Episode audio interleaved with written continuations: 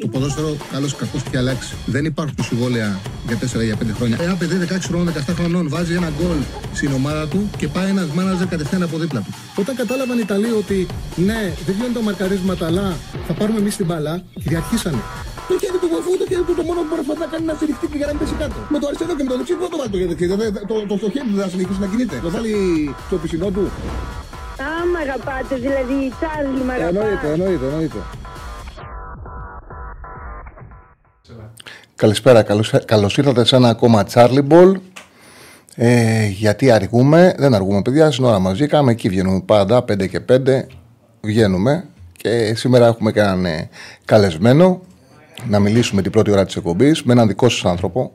Γιατί η αλήθεια είναι ότι αυτό που έχει δημιουργηθεί κάτι πρωτοποριακό για τα ελληνικά δεδομένα η BAM είναι μια ομάδα την οποία την έχετε αγαπήσει και ουσιαστικά την έχετε χτίσει πολλοί από εσάς. Έχουμε μαζί μας τον ε, Μανώλη Κωνσταντάρα, τον ε, προπονητή της ΜΠΑΜΕΦΣΥ. Μανώλη, Καλησπέρα. Εγώ ευχαριστώ, τιμή μου. Μια χαρά. Ε, υπάρχει τρέξιμο αρκετό. Είμαστε στα μέσα της αγωνιστικής περίοδου.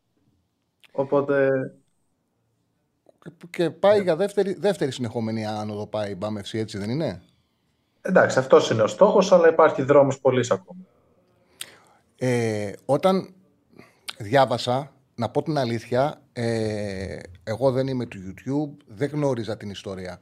Όμως ε, δεν γίνεται να μην τη μάθεις για την Μπάμευση, δεν γίνεται να μην ακούσεις. Ειδικά αν έχεις ε, προστριβεί με νέα παιδιά. Εμένα και ο αντρίκος μου και το βαφτιστήρι μου με έχουν τρελάνει, με έχουν τρελάνει coach και έτσι θα ξεκινήσω για φανέλες της BAM FC. Δεν μου ζητάνε ούτε της Manchester City ούτε της Real Madrid, μου ζητάνε τι BAM FC φανέλες. Ε, και ασχολούνται πάρα πολύ, ειδικά τα μικρά παιδιά, ασχολούνται και την έχουν αγαπήσει πολύ αυτή την ομάδα. Πώς έχει συμβεί, έτσι, γιατί δεν. Αρκετοί που είναι μέσα αυτή τη στιγμή το γνωρίζουν την ιστορία, αλλά όπως και εγώ πρέπει να υπάρχει κόσμος που δεν τη γνωρίζουν την ιστορία από την αρχή. Πώς έχει γίνει αυτό το πρωτοποριακό για τα ελληνικά δεδομένα εγχείρημα. Και πολύ επιτυχημένο γιατί και η ομάδα πάει καλά και ο κόσμος έχει ανταποκριθεί. Ναι. Ε, Πώς ξεκινήσαμε Ε... Εσύ δεν ήσουν στο ξεκίνημα, γιατί από ό,τι διάβασα ότι ήσουν σε μια διαδικασία αξιολόγησης για να αναλάβεις ε, την ομάδα τη. Βεβαίως, ναι. Mm-hmm. Πέρασα συνέντευξη Ε, η όλη ιστορία ξεκίνησε από τον Χάρη Μιλιώνη και τον Χάρη Τάσο, ε, που είναι δύο YouTubers, ο Καρπούζη Φέτα Gaming και ο Μάντρι, αντίστοιχα ε, οι οποίοι είχαν αυτή την ιδέα από όσο γνωρίζω και εγώ βασικά κυρίως ο Μάντνεϊ επειδή είχε και μια ομάδα Μάντνεϊ FC στην Αλεξανδρούπολη που παίζαν τουρνουά 8x8 με τους φίλους του ήθελε να το μεταφέρει αυτό στο επόμενο επίπεδο. Ε, συναντήθηκαν με το, με το Χάρη Μιλιώνη και είπαν να το τρέξουν. Η ομάδα ιδρύθηκε 1 Ιουλίου του 2022 και εγώ αν θυμάμαι καλά 2 ε, Ιουλίου 2 Ιουλίου νομίζω είχα περάσει συνέντευξη. Mm-hmm. Αν θυμάμαι καλά. Ε, ουσιαστικά, να πω την αλήθεια, ούτε εγώ παρακολουθούσα από YouTube.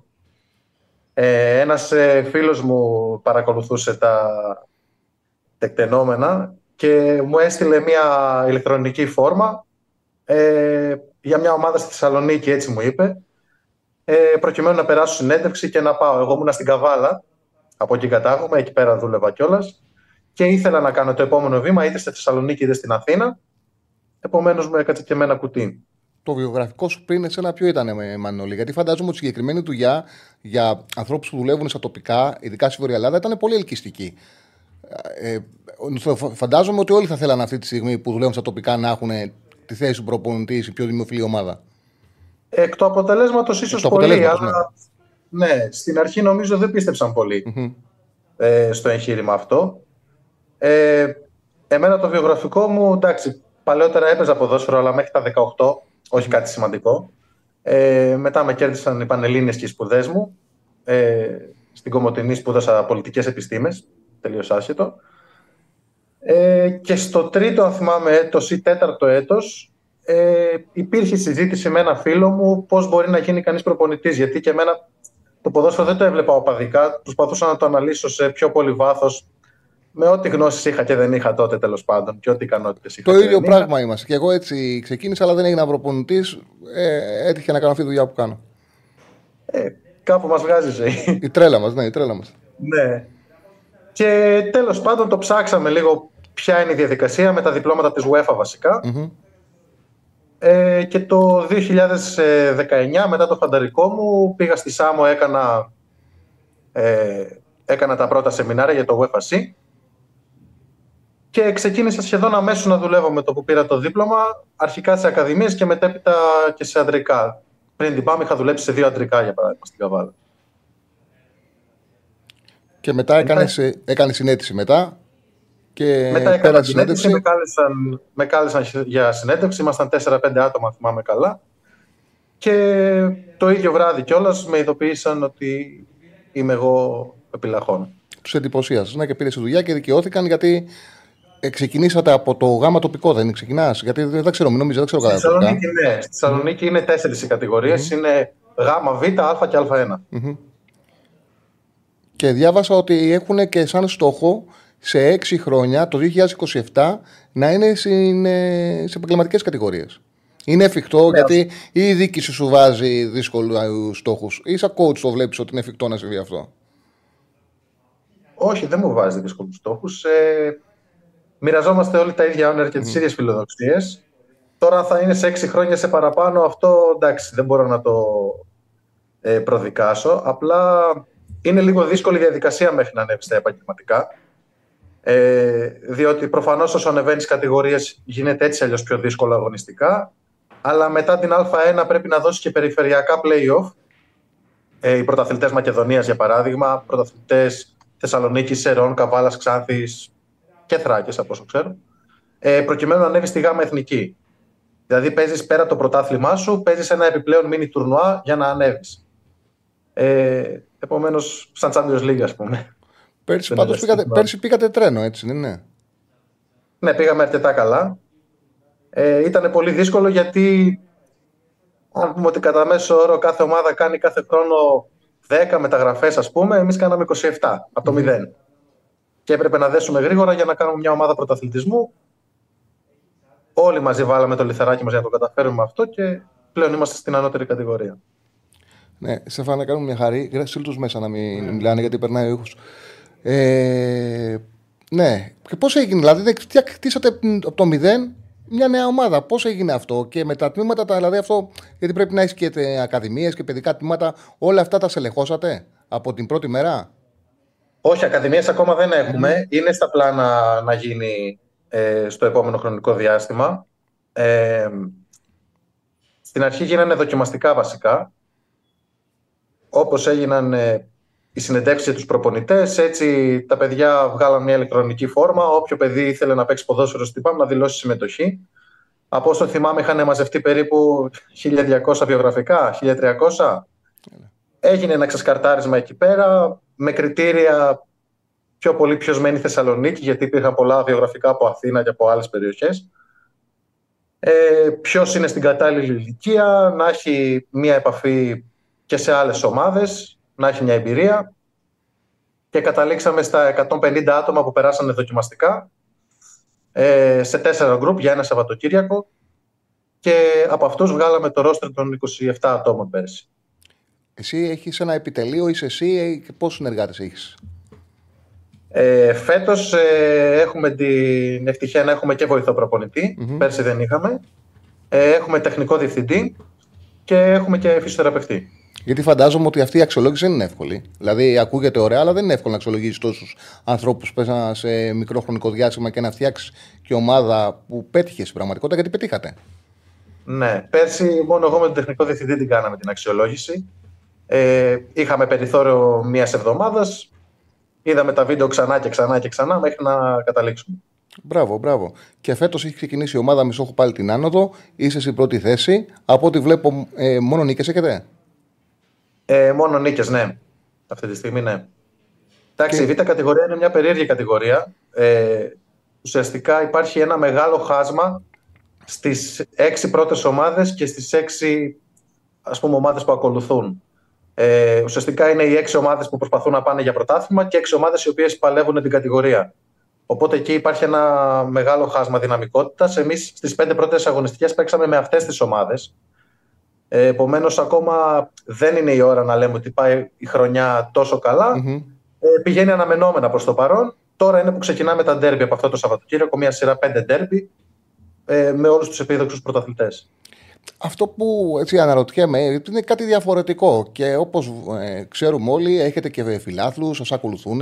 Στο γήπεδο υπάρχει κόσμος που δεν υπάρχει στη, ε, στα άλλα τοπικά πρωταθλήματα και σου, που δεν έχει συνηθίσει η κατηγορία.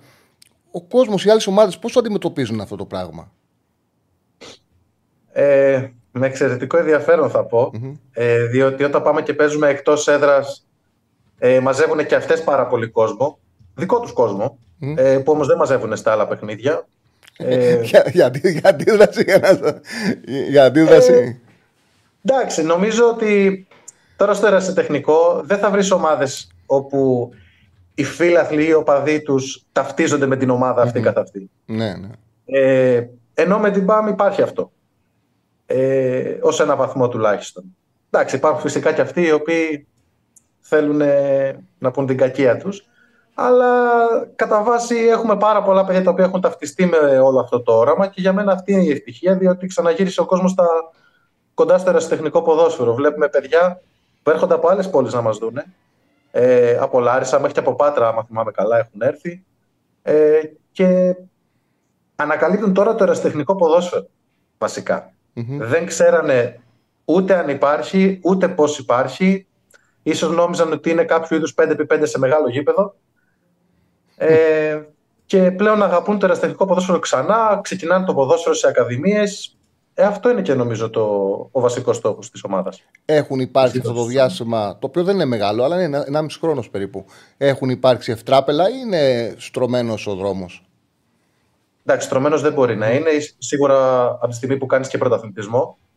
Ε, για μας δεν αρκεί βασικά μόνο το αποτέλεσμα, αρκεί και η καλή εμφάνιση, αρκεί η καλή εικόνα. Επομένως, όταν αυτό δεν έρχεται, καταλαβαίνετε ότι μπορεί να υπάρξουν τριγμοί μες στην ομάδα που όμως ε, επειδή όλοι έχουμε το ίδιο όραμα, όλοι ξέρουμε τον έναν, ο ένας τον άλλον όσον αφορά τους χαρακτήρες, διότι στους παίχτες που επιλέξαμε ήταν ένας πολύ βασικός παράγοντας και ο χαρακτήρας. Ε, Επομένως, ε, διαχειρίζεται εύκολα και λύνεται εύκολα. Εσύ, όπως ε, κατάλαβα το βιογραφικό σου και φαίνεσαι και εμφανισιακά, πρέπει να είσαι τριαντάρης. Εμφανισιακά, ε, όχι, 28 είναι. 28, εντάξει, είναι, είσαι και σαν coach, είσαι πιο, σε πιο όριμος, παιδί μου, δεν είναι. Ε, οπότε καταλαβαίνω ότι προς το παρόν ότι το, τα σχέδιά σου είναι να ανέβεις σε επίπεδο μέσα από την ομάδα. Μεγαλώνοντας η ομάδα, να μεγαλώσεις και εσύ και να αποκτήσεις και εμπειρίες και γνώσεις και να φτάσεις μαζί της σε επαγγελματικό επίπεδο. Άμεσα τουλάχιστον. Ναι, διότι βασικά η ομάδα αυτό που μου προσφέρει είναι τη δυνατότητα να κάνω σταθερά Ε, και τι καλύτερο να κερδίσεις εμπειρίες από μια τέτοια ομάδα που θέλεις συνεχώς να πρωταγωνιστείς. Ε, διότι συνεχώς είσαι στην πίεση, δεν υπάρχει εύκολο παιχνίδι, δεν υπάρχει αδιάφορο παιχνίδι. σα ίσα τα λεγόμενα εύκολα παιχνίδια είναι τα πιο δύσκολα από άψη συγκέντρωσης.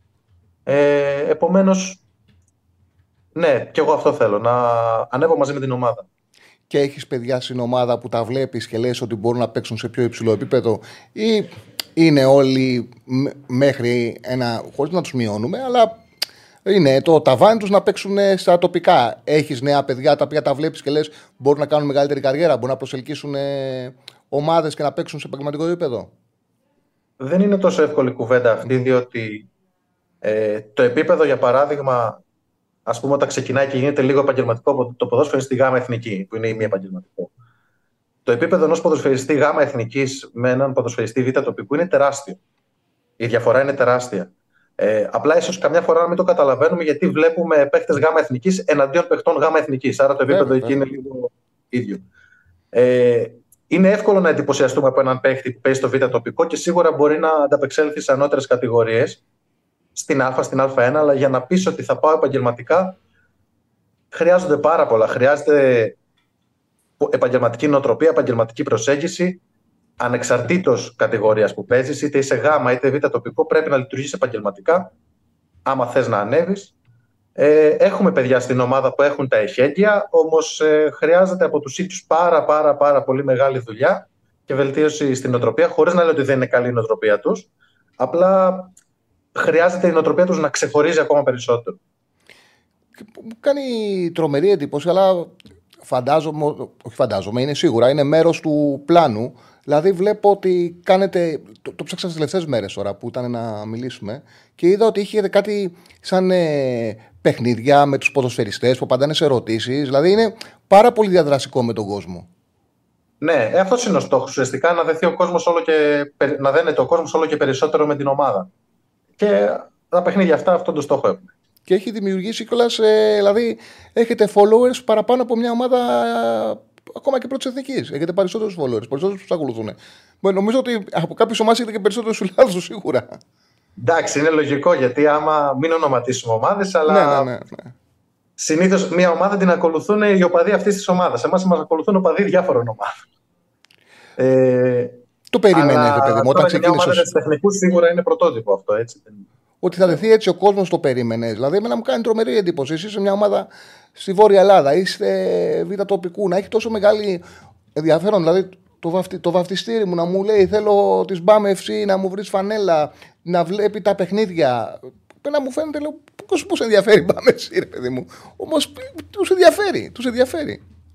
Ναι, δεν το περίμενα να πω την αλήθεια από την αρχή, αλλά ζώντας την ομάδα καθημερινά μπορώ να το καταλάβω ε, είναι κάτι που προκύπτει, μάλλον προέκυψε αρχικά από τους δύο χάριδες ναι. ε, που έχουν ένα προφίλ ε, που είναι πιο προσιτή ε, για ένα νεαρό παιδί ε, δένεται μαζί τους και ουσιαστικά κάπως έτσι ξεκίνησε και το ενδιαφέρον για αυτή την ομάδα από πολύ κόσμο διότι είχαν την, αυτά τα παιδιά τη δημοτικότητα να προσεγγίσουν αυτό το ενδιαφέρον οπότε από αυτούς ξεκινάνε όλα ε, το δεύτερο όμως, διότι αυτό έχει διάρκεια όπως βλέπουμε, ήδη 1,5 χρόνο, έχει να κάνει με το ότι έχουμε πολύ νεανικό μέσο όρο ηλικίας και παιχτικά και όσον αφορά το, το τεχνικό επιτελείο.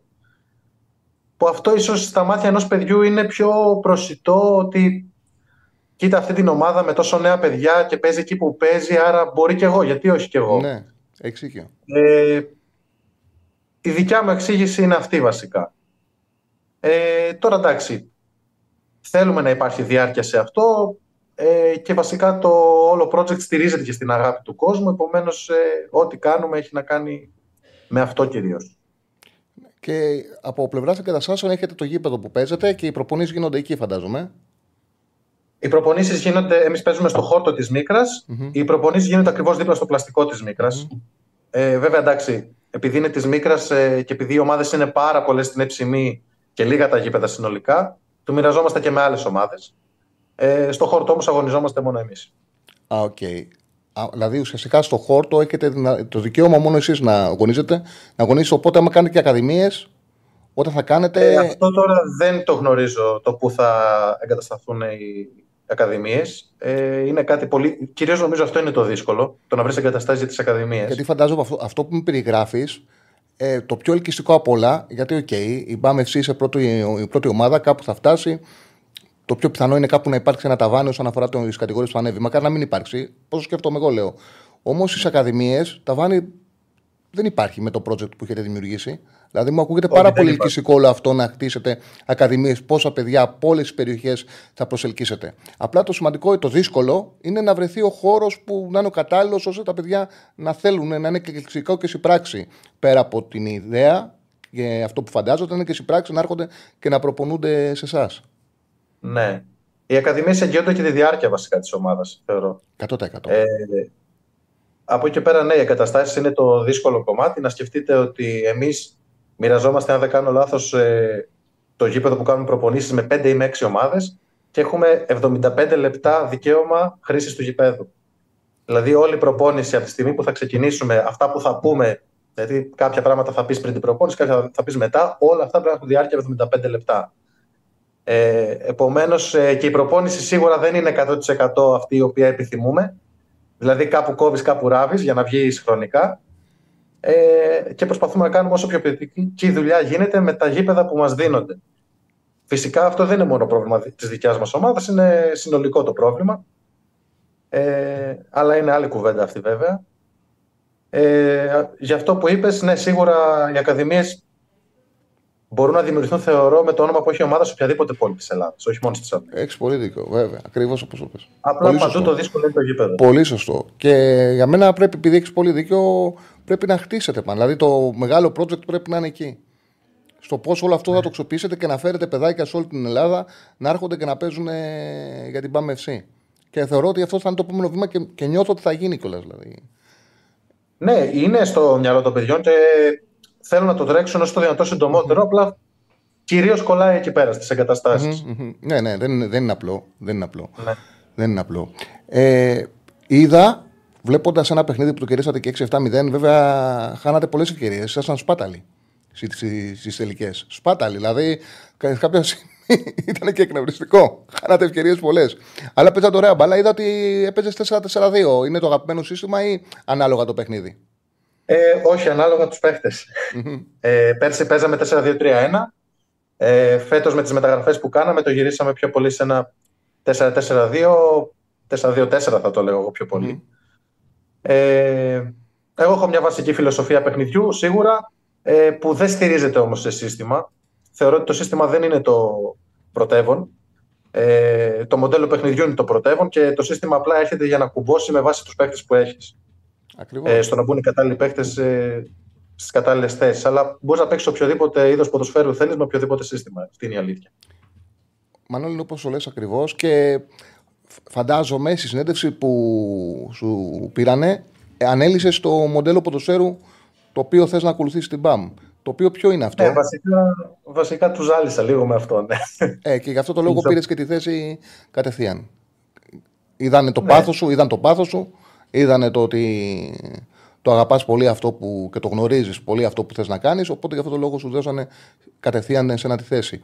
Ε, τι προπονητής είσαι, ποια είναι η φιλοσοφία σου; Εντάξει, θέλω να έχω την μπάλα στη δικιά μου την κατοχή. Θέλω τη στιγμή που χάνουμε την μπάλα αμέσως να την ξαναπαίρνουμε μέσα σε 8 ας πούμε, δευτερόλεπτα κατά μέσο όρο, 6 με 10 εκεί μέσα. Ε, και θέλω να παίζουμε όσο πιο συχνά γίνεται στο άλλο μισό ε, με στόχο να χτυπήσουμε την πλάτη του αντιπάλου, βασικά. Ε, χρησιμοποιούμε πάρα πολύ τα μεσοδιαστήματα, χρησιμοποιούμε πάρα πολύ τις κινήσεις ε, στην πλάτη την κατάλληλη στιγμή, ε, χρησιμοποιούμε πάρα πολύ το να προσελκύσουμε το pressing του αντιπάλου, θέλουμε τον αντίπαλο να μας πιέσει, ε, προκειμένου να φύγουμε στο χώρο. Ε, Αλμέιδα μου ακούγεσαι. Δηλαδή είναι η φιλοσοφία του Αλμέιδα, είναι Αλμέιδα αυτό. Σύγχρονο. Στην Ελλάδα, σύγχρονο. ναι. Ε, θα έλεγα ότι ο προπονητής που έτσι με εμπνέει πάρα πολύ τελευταία, αν και δεν βασίζομαι μόνο σε έναν, εντάξει, είναι ο Ντετσέρμπι της ε, Brighton. Ε, στην Ελλάδα ίσως ναι, ίσως ε, Αλμέιδα. Ναι, γιατί σκάει κλέψιμο, άμεσες επιθέσεις, κάθε το ποδόσφαιρο. Είναι, παιδί μου, ποδόσφαιρο. Εντάξει, απλά, απλά ο Αλμέιδα ε, νομίζω χρησιμοποιεί την ίδια ταχύτητα και στο build-up και στο άλλο μισό. Ε, δηλαδή θέλει συνεχώς να χτίζει γρήγορες επιθέσεις. Ναι, ναι, ναι. Ε, ενώ εμείς ε, θέλουμε να έχουμε αυτό. Τους έχω ζαλίσει με αυτό τους παίχτες μου με την αλλαγή του τέμπο. Δηλαδή, όταν χτίζουμε παιχνίδι στο δικό μας μισό, να είμαστε λίγο πιο αργοί για να προσαρμοστεί και ο αντίπαλος σε αυτή την ταχύτητα. Και όταν παίξουμε ανάμεσα στις γραμμές, τότε να αλλάξουμε ταχύτητα για να κερδίσουμε αυτά τα δέκατα του δευτερολέπτου που θα μας δώσει το πλεονέκτημα. Ε, το μυστικό αυτό είναι να παίξεις ανάμεσα στις γραμμές του αντιπάλου και να παίξεις γρήγορα εκεί. Γιατί εκεί τον ε, όντως τον αποσυντονίζει, τον διαλύεις. Συνεχώς θέλουμε να βάζουμε προβληματισμούς, γι' αυτό και είπα ότι χρησιμοποιούμε πάρα πολύ τα μεσοδιαστήματα. Θα βγει ο στόπερ, θα βγει ο μπακ. Όποιος και να βγει, πάντα έχουμε την ε, λύση.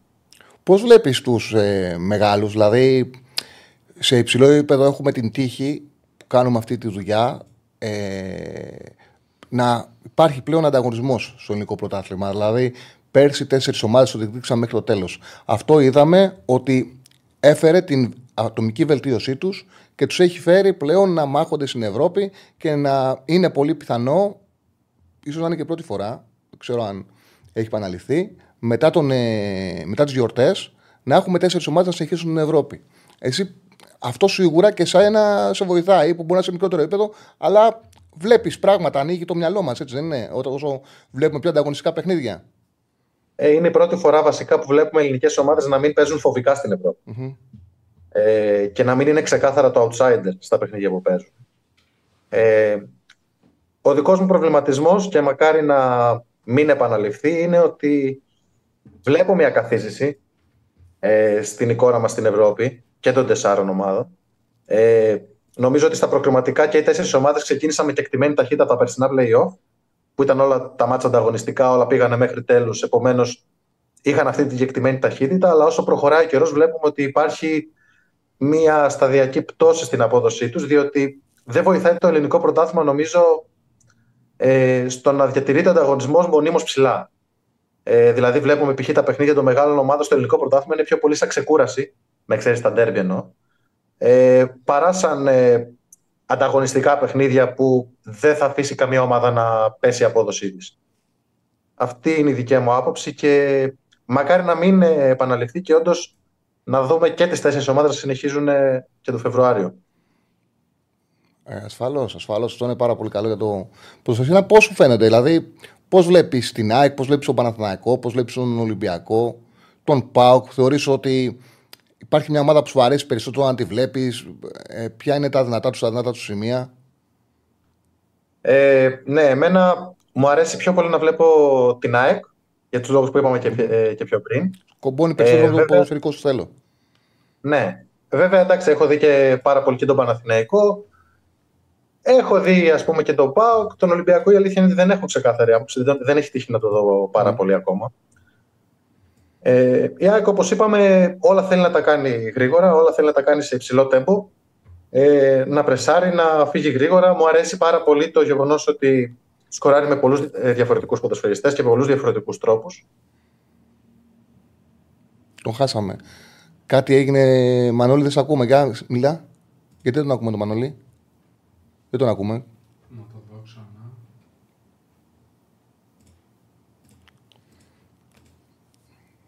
Τώρα. Για μιλά Μανώλη. Ακούμε τώρα; Μια χαρά. Πάμε. Ωραία. Ε, ναι, μου αρέσει πάρα πολύ και βλέπω πολύ σύγχρονο στα δικά μου τα μάτια ότι σκοράρει με πολλούς ε, παίχτες σε διαφορετικούς τρόπους. Ε, πάντα παίζοντας σε ένα ποδόσφαιρο υψηλής έντασης. Αυτό το οποίο βλέπω ότι έχει σαν μειονέκτημα είναι λίγο η αμυντική μετάβαση. Ε, δηλαδή και στην Ευρώπη δέχεται πολλά γκολ στο ανοιχτό γήπεδο. Ε, Πολλές φάσεις μάλλον στο ανοιχτό γήπεδο. Ίσως αυτό να είναι και λίγο αποτέλεσμα της έντασης που θέλει να έχει ο Αλμέιδα τη στιγμή που χάνει η ομάδα του την μπάλα. Ε, με αποτέλεσμα να χάνει λίγο τα αμυντικά ένας εναντίον ενός. Ναι. Ε, να πέφτουν δηλαδή ταχυδυναμικά οι παίχτε πάνω στην μπάλα και με μία πάσα, με μία τρίπλα να βγαίνουν εκτός παιχνιδιού. Ε, σίγουρα κάτι χάνεις, κάτι κερδίζεις βέβαια. Τέλειο ε, ποδόσφαιρο δεν υπάρχει. Το τέλειο ποδόσφαιρο όλα έχουν σίγουρα, κάτι, κάτι πλεονεκτήματα κατά Ναι, ακριβώς. Ε, μην παρεξηγηθώ, το ποδόσφαιρο αυτό ακριβώς του Αλμέιδα έχει φέρει την ΑΕΚ εκεί που την έφερε. Ε, στον ΠΑΟΚ αυτό το οποίο βλέπω είναι ότι κρατάει κάτι που είχε ο Λουτσέσκου και στα πρώτα του χρόνια του ΠΑΟΚ, ε, στον ΠΑΟΚ. Ε, ανεβάζει πάρα πολλούς παίχτες κοντά στην αντίπαλη περιοχή. Ε, βλέπουμε και τους Χαβ δηλαδή εκεί γύρω από την περιοχή. Ωστόσο, και αυτός έχει ένα πρόβλημα στην ε, αμυντική μετάβαση, ίσως για αυτόν τον λόγο. Φέτος μου δείχνει ότι δεν έχει την ισορροπία που είχε σε προηγούμενα έτη. Ε, και βλέπω μεγάλο αμυντικό πρόβλημα στους μπακ. Ναι, έχουν μεγάλο ε, πρόβλημα. Ειδικά στα δεξιά έντερα. Ναι, όχι μόνο όμως ε, λόγω ατομικής ποιότητας, αλλά δεν έχουν ακριβώς και τη βοήθεια οι back που θα έπρεπε να έχουν. Τους βγάζουν αρκετές φορές δύο εναντίον ενός. Δεν τους βοηθάνε πολύ συχνά οι extreme. Οι Χαφ επίσης πολλές φορές διανύουν πολλά μέτρα να γυρίσουν πίσω για να προλάβουν αυτή την κατάσταση. Ε, και θεωρώ ότι οι δύο Χαφ του ΠΑΟΚ, όποιοι και να παίζουν, δεν μπορούν να ακολουθήσουν ακριβώς αυτό το είδος ποδοσφαίρου. Δηλαδή δεν μπορούν να βγάλουν πολύ υψηλή ένταση σε μεγάλη διάρκεια. Ναι, ναι, ναι. Ε, Γιατί... Δηλαδή να μπορούν να προσφέρουν και επιθετικά, να είναι έξω την περιοχή του αντιπάλου, τη στιγμή που χάνει την μπάλα να, να πρεσάρουν αν είναι κοντά στην μπάλα και αν δεν γίνει αυτό να επιστρέψουν πίσω πολλά μέτρα. Ε, και αυτό έχει στοιχήσει θεωρώ στον Πάο. Καταρχάς, πρέπει πες ο κόσμο γιατί μας έχουν ε, περάσει για ορθόγραφου. Για ποιο λόγο το Μανώλης είναι με όμικρο; Γράφεται και με τα δύο. Ναι. Ε, η πρώτη μου δασκάλα στο δημοτικό μου το κόλλησε με όμικρο. Ναι. Α, okay. ε, και μου ήταν πιο εύκολο εμένα σε εκείνη την ηλικία και το συνήθισα. Αλλά γράφεται και μετά. Ναι, εντάξει, γιατί το Μανώλης κάνει αυτό με ωμέγα και λένε ότι είστε εμείς. Ε, και εμένα το, Όχι, όχι, το πρωτόπαπα. Όχι, εγώ το είπα να το γράψουμε όμικρον, οπότε η δικιά μου ευθύνη. Και εμένα το επίθετό μου πρωτόπαπα είναι με ένα πι. Ε, Προφανώς κάποιος ε, πρόγονός μου ήταν, ήταν ανορθόγραφο και έχει μείνει έτσι. Και το κάποιος- έγραψα στο ληξιαρχείο. και έχει μείνει πρωτόπαπα με ένα πι. Οκ, εντάξει, δεν είναι αυτά. Σε ένα σου έχει μείνει το Μανώλης με όμικρον. Οκ. Οκ, δεν φταίμε δεν φταίμε εμείς. Ρωτάει ο κόσμος, ε, γιατί εντάξει, υπάρχουν κάποιοι που δεν ξέρουν, ε, πώς μπορούν να δουν τα παιχνίδια σας; Ε, στο YouTube ε, κάθε φορά που παίζουμε υπάρχει live streaming, οπότε μπορούν να το δουν από εκεί. Μπορούν να ενημερώνονται σχετικά από τη σελίδα της ομάδας στο Instagram αλλά και το site της ομάδας ε, για το ποιες μέρες και ποιες ώρες. Ε, επομένως έτσι, αυτός είναι ο τρόπος. Okay. Ε, μια και λέγαμε για τον Πάοκ. Το Κωνσταντέγια πώς σου φαίνεται; Ο Κωνσταντέλιας ε, εντάξει είναι εντυπωσιακός. Ε, χρόνια είχαμε να δούμε κάτι τέτοιο. Νομίζω ο μόνος που λίγο πλησίαζε ήταν ο Μπουζούκης στα ξεκινήματά του και πάλι όχι σε αυτό το επίπεδο. Όχι, όμως δεν και- ήταν σε αυτό το επίπεδο. Δεν ήταν σε αυτό το επίπεδο. Όχι, σε αυτό το επίπεδο δεν ήταν, όχι. Ε, αυτό το οποίο όμως ε, πρέπει να αρχίσει να φτιάχνει τα νούμερά του, θεωρώ. Ε, αντίστοιχα, ταλέντα στην Ευρώπη έχουν πολύ καλά νούμερα και σε assist και σε γκολ, κυρίως σε γκολ. Ε, και ο Κωνσταντέλιας ακόμα αυτό δεν το έχει. Και αν θέλει να πάρει μεταγραφή, η δική μου άποψη είναι ότι πρέπει να φτιάξει αυτά τα νούμερα. Πρέπει να φτιάξει τα τελειώματά του. Ξέρεις, στα τελειώματά του καμιά φορά είναι, είναι σαν να μην θέλει να βάλει δύναμη, σαν να το κάνει α- απλά. Ξέρεις, θα κάνει με μια απλότητα όλα και οι εκτελέσεις του δεν βάζει δύναμη στην εκτέλεση του. Την κάνει λίγο πιο απλοϊκή, βάζει λίγο τη φαντασία του στην εκτέλεση του. Αυτό του λείπει. Του λείπει λίγο η τελευταία του εκτέλεση. Μου κάνει όμως, δεν έχω δει εγώ άλλον παίχτη με, που να κάνει εξι, εξι- δύσκολα πράγματα με τόσο απλότητα στην αντίπαλη περιοχή. Δηλαδή, ένα, τώρα το τελευταίο γκολ που βάλει για παράδειγμα ο Πάοκ με την ασίστ του Σάσρε στον ε, Σαμάτα. Έχει κάνει, Ναι. είναι μικρή περιοχή και κάνει ένα τακουνάκι που τον βλέπεις και γι' αυτό είναι τόσο εύκολο. Το κάνει άλλος παίκτης. Δηλαδή να είναι στη μικρή περιοχή, να είναι προς το τέρμα και να κάνει τα κουνάκι προς τα πίσω. Και το κάνει τόσο εύκολα, του, βγαίνει, του βγαίνουν με, με πολύ ευκολία εξειδικευμένα πράγματα. Αυτό μου κάνει τρομερή εντύπωση. Σε δύσκολους χώρους. Σίγουρα και εντάξει, και το, γκολ που, το τέταρτο γκολ του Πάουκ μέσα στο Καραϊσκάκι ήταν ε, κάτι παρόμοιο. Ε, και ήταν πολύ εντυπωσιακό. Όμως, ε, αν το σκεφτούμε πώς θα είναι στα 28, 29, 30 του, δεν μπορεί να συνεχίσει να βασίζεται μόνο σε αυτά. Ε, θα, πρέπει, θα πρέπει να προσφέρει στην ομάδα του πάρα πολλά γκολ. Αυτή είναι η δική μου η άποψη. Γιατί βλέπεις αντίστοιχους ποδοσφαιριστές αυτή την ηλικία στο εξωτερικό που Μμμ. τα έχουν αυτά τα γκολ και γι' αυτό είναι και στο top επίπεδο. Ε, άρα για να έχει διάρκεια θέλει αυτό το πράγμα, θέλει να το βελτιώσει αυτό το πράγμα. Για να, για να μπορέσει να φτάσει σε ένα επίπεδο πάνω από το ελληνικό. Πάνω από το να είναι ένας πολύ καλός παίκτης του ΠΑΟΚ. Ναι. Και νομίζω, Ακριβώς. και νομίζω ότι αν βλέπω μια δυναμία του είναι ότι υπάρχουν διαστήματα μέσα στο παιχνίδι που χάνεται. Δηλαδή, επειδή είναι περιφερειακός, είναι κοντός στον επιθετικό, δηλαδή χάνεται από το παιχνίδι. Δεν έχει συμμετοχή για κάτι 7 λεπτά, 8 λεπτά. Εντάξει, αυτό είναι και θέμα εμπειρίας. Μμμ. Ε, ο Λουτσέσκου τον εμπιστεύεται, το βάζει Πέμπτη Κυριακή, Πέμπτη Κυριακή, δηλαδή το βάζει συνεχώς και θα μαζέψει εμπειρία με αυτό το πράγμα, θα μαζέψει παραστάσεις.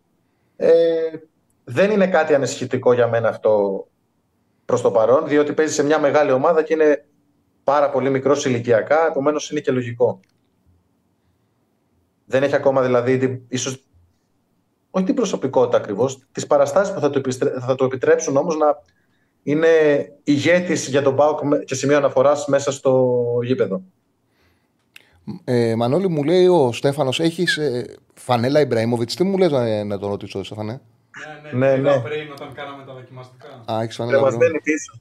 Ε, ήταν ε, όταν μας πήγε η ομάδα στο Μιλάνο ε, μέσω της Betson, του χορηγού μας, Μμμ. ε, τον αρχές Ιουνίου, νομίζω.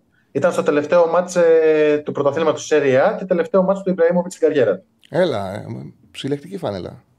Ναι, βέβαια δεν το ξέραμε ότι θα είναι η τελευταία του εμφάνιση. Εμείς ξέραμε ότι είναι η τελευταία του εμφάνιση γιατί δεν ανανεώνει το συμβόλαιο, άρα θα Ναι. πάει κάπου αλλού. Και στο τέλος, όταν έβγαλε το λόγο μέσα στο γήπεδο, μιλούσε Ιταλικά. Εμείς δεν καταλαβαίναμε τίποτα. Μμμ. Και μετά, φεύγοντας από το γήπεδο, μπαίνοντας στο μετρό, μπήκαμε στα κινητά μας και εκεί είδαμε ότι ανακοίνωσε ότι τελειώνει την καριέρα του. Τρομερό. Πες ότι έχεις δυνατότητα να διαλέξεις ένα παίκτη από όλες τις ομάδες Super League. Έναν. Ποιο θα διαλέξει κατά την πάμε. Πες ότι σου δίνω δυνατότητα. Έναν, ναι.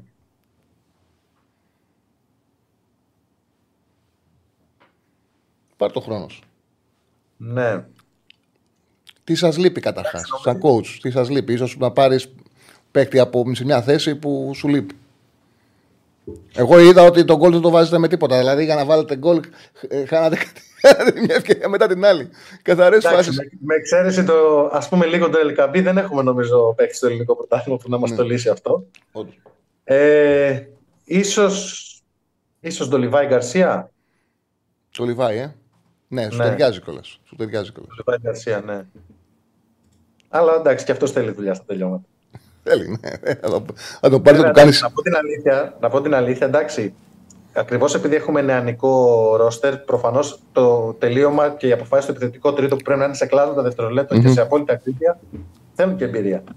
Ε, αλλά δεν μπορώ να ανησυχώ προς το παρόν, γιατί έχουμε ας πούμε πέντε γκολ κατά μέσο όρο. Ναι, ναι, στο ναι. ναι, παιχνίδι. Ναι. Μα και σε, αυτό, και σε αυτό που είδα 6 γκολ βάλατε. Απλά είχατε, χάνατε πάρα πολύ. Πολλά. Πάρα πολύ. Εντάξει, κάποια θα χαθούν. Κάποια θα Ναι, χαθούν ναι, σίγουρα. εντάξει. Παίζετε και γρήγορο ποδόσφαιρο και παίζετε πολύ ωραία. Δηλαδή, όντως παίζετε με την μπάλα, όντως φαίνεται ότι προσπαθείς να τους μάθεις να δημιουργούν. Φαίνεται αυτό. Δηλαδή, ίσως παίζει ρόλο και το που σας παρακολουθούν. Δηλαδή, να βλέπανε μια ομάδα που δεν μπορεί να κλωτσίσουν την μπάλα, δεν, δεν θα ήταν και ελκυστικό. Θα το βλέπανε μία, θα το βλέπανε δύο, μετά θα βγαίνανε. Έτσι, έτσι Ναι, νιώθω. σίγουρα. Έτσι δεν Σίγουρα, είναι. σίγουρα. Έτσι. Σίγουρα, ναι. Ε, ευρωπαϊκό ποδόσφαιρο; Ευρωπαϊκό ποδόσφαιρο, όπως είπα πριν, ε, είναι πολύ ενδιαφέρον το project της Brighton. Ε, βέβαια, δυσκολεύεται φέτος να συνδυάσει Premier League και παρουσία στην Ευρώπη. Νομίζω ότι ο ίδιος ο προπονητής της το έθιξε αυτό. Ε, ότι ακόμα δεν έχουν τις εμπειρίες σαν κλαμπ να το διαχειριστούν. Ε, πολύ ενδιαφέρον που παρουσιάζει και η Leverkusen με τον Τζάμπι Αλόνσο. Ε, εγώ γενικά ήμουν λάτρης της ε, Bundesliga, αλλά επειδή οι ώρες είναι κοινές με τα παιχνίδια της Premier League, επιλέγω να βλέπω εκείνα. Μμμ. Ε, και ιδιαίτερο ενδιαφέρον, εντάξει, εμένα μου αρέσει, θα φανεί λίγο αντιτουριστικό, μου αρέσει πάρα πολύ η Chelsea. Η Chelsea. Η φετινή. Ή σαν ομάδα η φετινή Chelsea γενικά; Σαν Γενικά την αυτό που υποστηρίζεις. βλέπω- Αυτό που, αυτό που βλέπω σαν ε, προοπτική, το που μπορεί να φτάσει. Δηλαδή έχει ένα νεα- νεανικό μέσο όρο ηλικίας, παίζει γρήγορα, προσπαθεί να παίξει γρήγορα τουλάχιστον, να παίξει στο χώρο. Και αυτή έχει θέμα με την αποτελεσματικότητα, αποτελεσματικότητά της. Φυσικά δέχεται εύκολα ευκαιρίες. Απλά βλέπω ότι απλά δεν την πάνε ακόμα τα αποτελέσματα. Εγώ βλέπω ότι σε match derby, τα οποία όπως λες ε, είναι ίσα ίσα μέτρα και πr- πρέπει να χτυπήσει το χώρο, είναι ανταγωνιστική. Εκεί που δεν παίζει καλά είναι όταν ο αντίπαλος την περιμένει.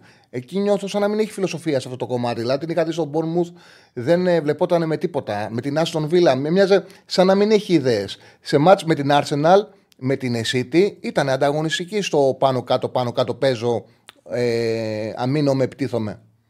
Είναι λογικό, διότι οι παίχτε που έχει μπροστά, όπως ο Στέλινγκ, ο Τζάξον, ε, είναι παίχτε οι οποίοι αρέσκονται στο να φεύγουν στον χώρο. Ε, και επομένως, όταν αντιμετωπίζουν ομάδα που κλείνει αυτόν τον χώρο στην πλάτη της άμυνας, ε, είναι πολύ δύσκολο να το διασπάσουν. Γι' αυτό φυσικά χρειάζεται ακόμα δουλειά.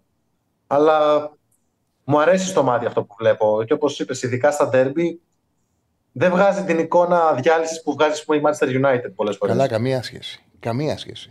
Τουλάχιστον η Chelsea προσπαθεί να εφαρμόσει κάτι σύγχρονο. Χρειάζεται χτίσιμο, να πάρει παραστάσεις, να δεθεί αυτό το γκρουπ ακόμα περισσότερο. Αν υπάρξει και ανάλογη εμπιστοσύνη στο πρόσωπο του Ποτσετίνο από, το, από τη διοίκηση της Chelsea. Ε, πιστεύω ότι του χρόνου, για παράδειγμα, θα είναι πολύ ανώτερη. Και πόσα, επιστρέ- πόσα μπει ο Ενκουκού, γιατί είναι πολύ καλός παίκτης και τους ταιριάζει πολύ σε ναι, αυτό που παίζουν. ναι, ήταν μεγάλη απώλεια Ε, βέβαια. που τραυματίστηκε. Ναι. Τους ταιριάζει πολύ. Ποιος είναι ο αγαπημένος παίκτης, Αγαπημένος μου παίχτη. αν ε. έχεις, μπορεί και να μην έχεις. Είσαι μεσικός, είσαι Έχω. με τον Παπέ. Εγώ είμαι, με τον, εγώ είμαι Ζιντάν και Παπέ, για παράδειγμα. Παιδί μου. Ναι, Χωρίς να- ε, παλιά να- όταν έπαιζα, όταν έπαιζα ποδόσφαιρο, ο πρώτος που είπα, η πρώτη φορά που είπα ότι έχω αγαπημένο παίχτη ήταν ο Αντριάνο. Ο Αντριάνο; Ε, είσαι ναι, εναλλακ- και αργότερα- Είσαι εναλλακτικός. ορίστε. Είσαι εναλλακτικός, λέω. Ε, το θυμάμαι στο μάτς με την Εθνική, της, με την Εθνική Ελλάδος, τον κόλλο εκείνο που μας είχε βάλει. Confer- Confederation το 3-0. Ρέσεις, ναι, ναι, ναι, ναι. Ε, και θυμάμαι ότι είχα φάει σκάλαμα μαζί του. Ε, εντάξει, μεγαλώνοντας, επειδή έπαιζα και εγώ πιο πολύ εξάρι, στόπερ και εξάρι θα έλεγα, μου άρεσε πάρα πολύ ο Τσάβη. Μμμ. Ε, πλέον, νομίζω ο Μέση θα έλεγα ότι είναι ο αγαπημένος μου. Δηλαδή αυτός ο οποίος ε, σίγουρα θα μου στοιχήσει όταν θα σταματήσει την καριέρα του. Τώρα μας έχει φύγει βέβαια. Στο Ιντερ Μαϊάμι ναι. δεν τον βλέπουμε πολύ, αλλά ναι, οκ. Προσπάθησα να περιμένουμε. κάνω ένα σερί να βλέπω live τα παιχνίδια του, αλλά δεν άντεξα. Coach, ευχαριστούμε πάρα πολύ. Εγώ ευχαριστώ. Κάναμε πολύ ωραία κουβέντα. Σε ευχαριστούμε πάρα πολύ.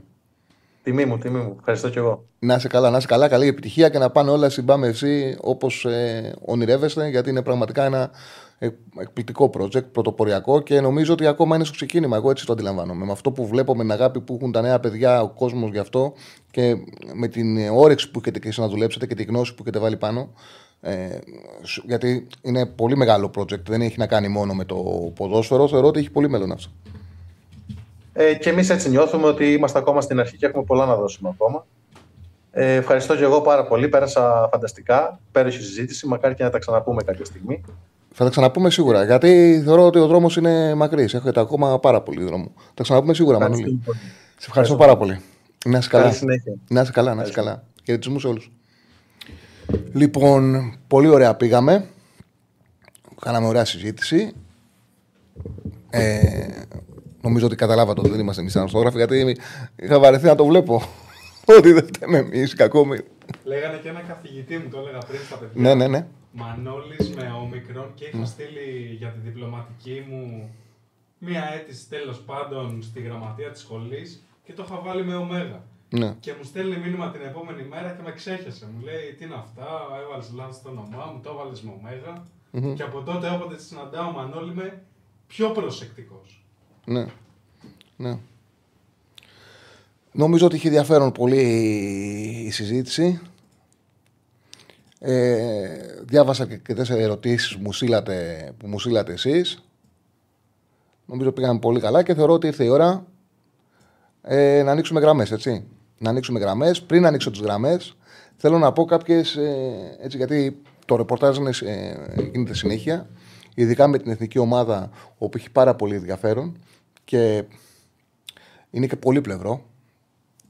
Είναι πολύπλευρο από την άποψη ότι μαθαίνεις πράγματα και από τους παίκτες, πώς το βλέπουν και αυτό που θα συμβεί τις επόμενες μέρες θα είναι μια στήριξη από τους ποδοσφαιριστές στον Πογέτ. Έχει γίνει μια προσπάθεια ήδη από τους παίκτες και έχουν καταφέρει, δεν ξέρω, τουλάχιστον να, μαζί να συζητήσουν και ο Πογέτ να πει ότι θέλω να οδηγήσω την ομάδα μέχρι το, τα τελικά του Euro. Δεν ξέρω τι θα βγάλουν, αλλά αυτό που θα βγει τις επόμενες μέρες και θα το δείτε, μια στήριξη προς τον ε, Γκουσάβο Πογκέτ από τους διεθνείς μας. Είναι σε μια λογική ότι θέλουμε όλοι μαζί να πάμε, να προσπαθήσουμε να πάμε στα τελικά. Μαζί ξεκινήσαμε αυτή την προσπάθεια, μαζί θα τελειώσουμε. Δεν ξέρω τι θα γίνει. Δεν λέω ότι αλλάζουν ό,τι λέγαμε μέχρι τώρα. Λέω όμως ότι το ρεπορτάζ, όταν είναι κάτι το οποίο γεννιέται, γίνεται, γίνεται, γίνεται, γίνεται, δημιουργούνται καινούργια δεδομένα, οπότε δεν μπορούμε να μην τα πούμε. Ε, Όπως έχω μάθει κιόλας ότι ο Πογκέτ έχει καταλάβει ότι δεν χρειαζόταν να χειριστεί έτσι την υπόθεση με τον, ε, και, και με τον Ταρίκο και με, την, ε, και με την Ιρλανδία και θα κάνει μια οπισθοχώρηση μικρή ώστε να μπορέσουν να ηρεμήσουν προς το παρόν τουλάχιστον τα πνεύματα. Αυτό δεν σημαίνει τίποτα. Αυτό δεν σημαίνει ότι ε, έχουν αλλάξει τα δεδομένα. Υπάρχει παγωμάρα και δεν υπάρχει κοινό σημείο επαφής αυτή τη στιγμή ανάμεσα στον Παλτάκο και στον Πογέτ. Υπάρχει ένα συμβόλαιο που έχει αυτόματη ανανέωση μέχρι το, στα τέλη Δεκεμβρίου μέχρι και τα μπαράζ του Μαρτίου και μένει να δούμε τι θα συμβεί. Αυτό που μαθαίνω όμως και αυτό που εισπράττω είναι ότι αυτό που θα βγει μετά και το παιχνίδι που θα δώσουμε την Πυραξική, το φιλικό, είναι μια προσπάθεια συσπήρωσης των διεθνών μας και ότι οι διεθνείς μας θέλουν να μην έχουμε αναταραχές να συνεχίσουν με τον Πογέτ την προσπάθεια που κάνουν να πάνε στα τελικά του Ευρωπαϊκού και αν περάσουν να πάνε με αυτόν προπονητή στα τελικά του Euro. Και από τον Πογέτ πήραν τη διαβεβαίωση ότι και αυτός το ίδιο επιθυμεί. Το τι θα γίνει, άσχετο που οι πράξει του δεν δείξαν αυτό. Το τι θα γίνει θα το δούμε. Επίσης, πρέπει σιγά σιγά να αρχίσουμε να μιλάμε και για τη μεγάλη εικόνα. Η μεγάλη εικόνα είναι ότι το χειρότερο απ' όλα είναι ότι η εθνική μας ομάδα δεν έχει προπονητικό κέντρο. Το χειρότερο απ' όλα είναι ότι είναι πάρα πολύ δύσκολο για οποιονδήποτε αναλάβει την εθνική Ελλάδος να δουλέψει, να δουλέψει σωστά. Μόνο και μόνο, να, μόνο και μόνο να σκεφτείτε ότι οι συνεργάτες του Πογέτ, του, του Φαντσίπ, υποχρεώνονται τα πράγματα που πρέπει να κουβαλήσουν. Για σκεφτείτε, δεν έχουν προπονητικό κέντρο. Πηγαίνουν μία στη Νέα Σμύρνη, μία στην ΑΕΚ, μία στην Ριζούπολη.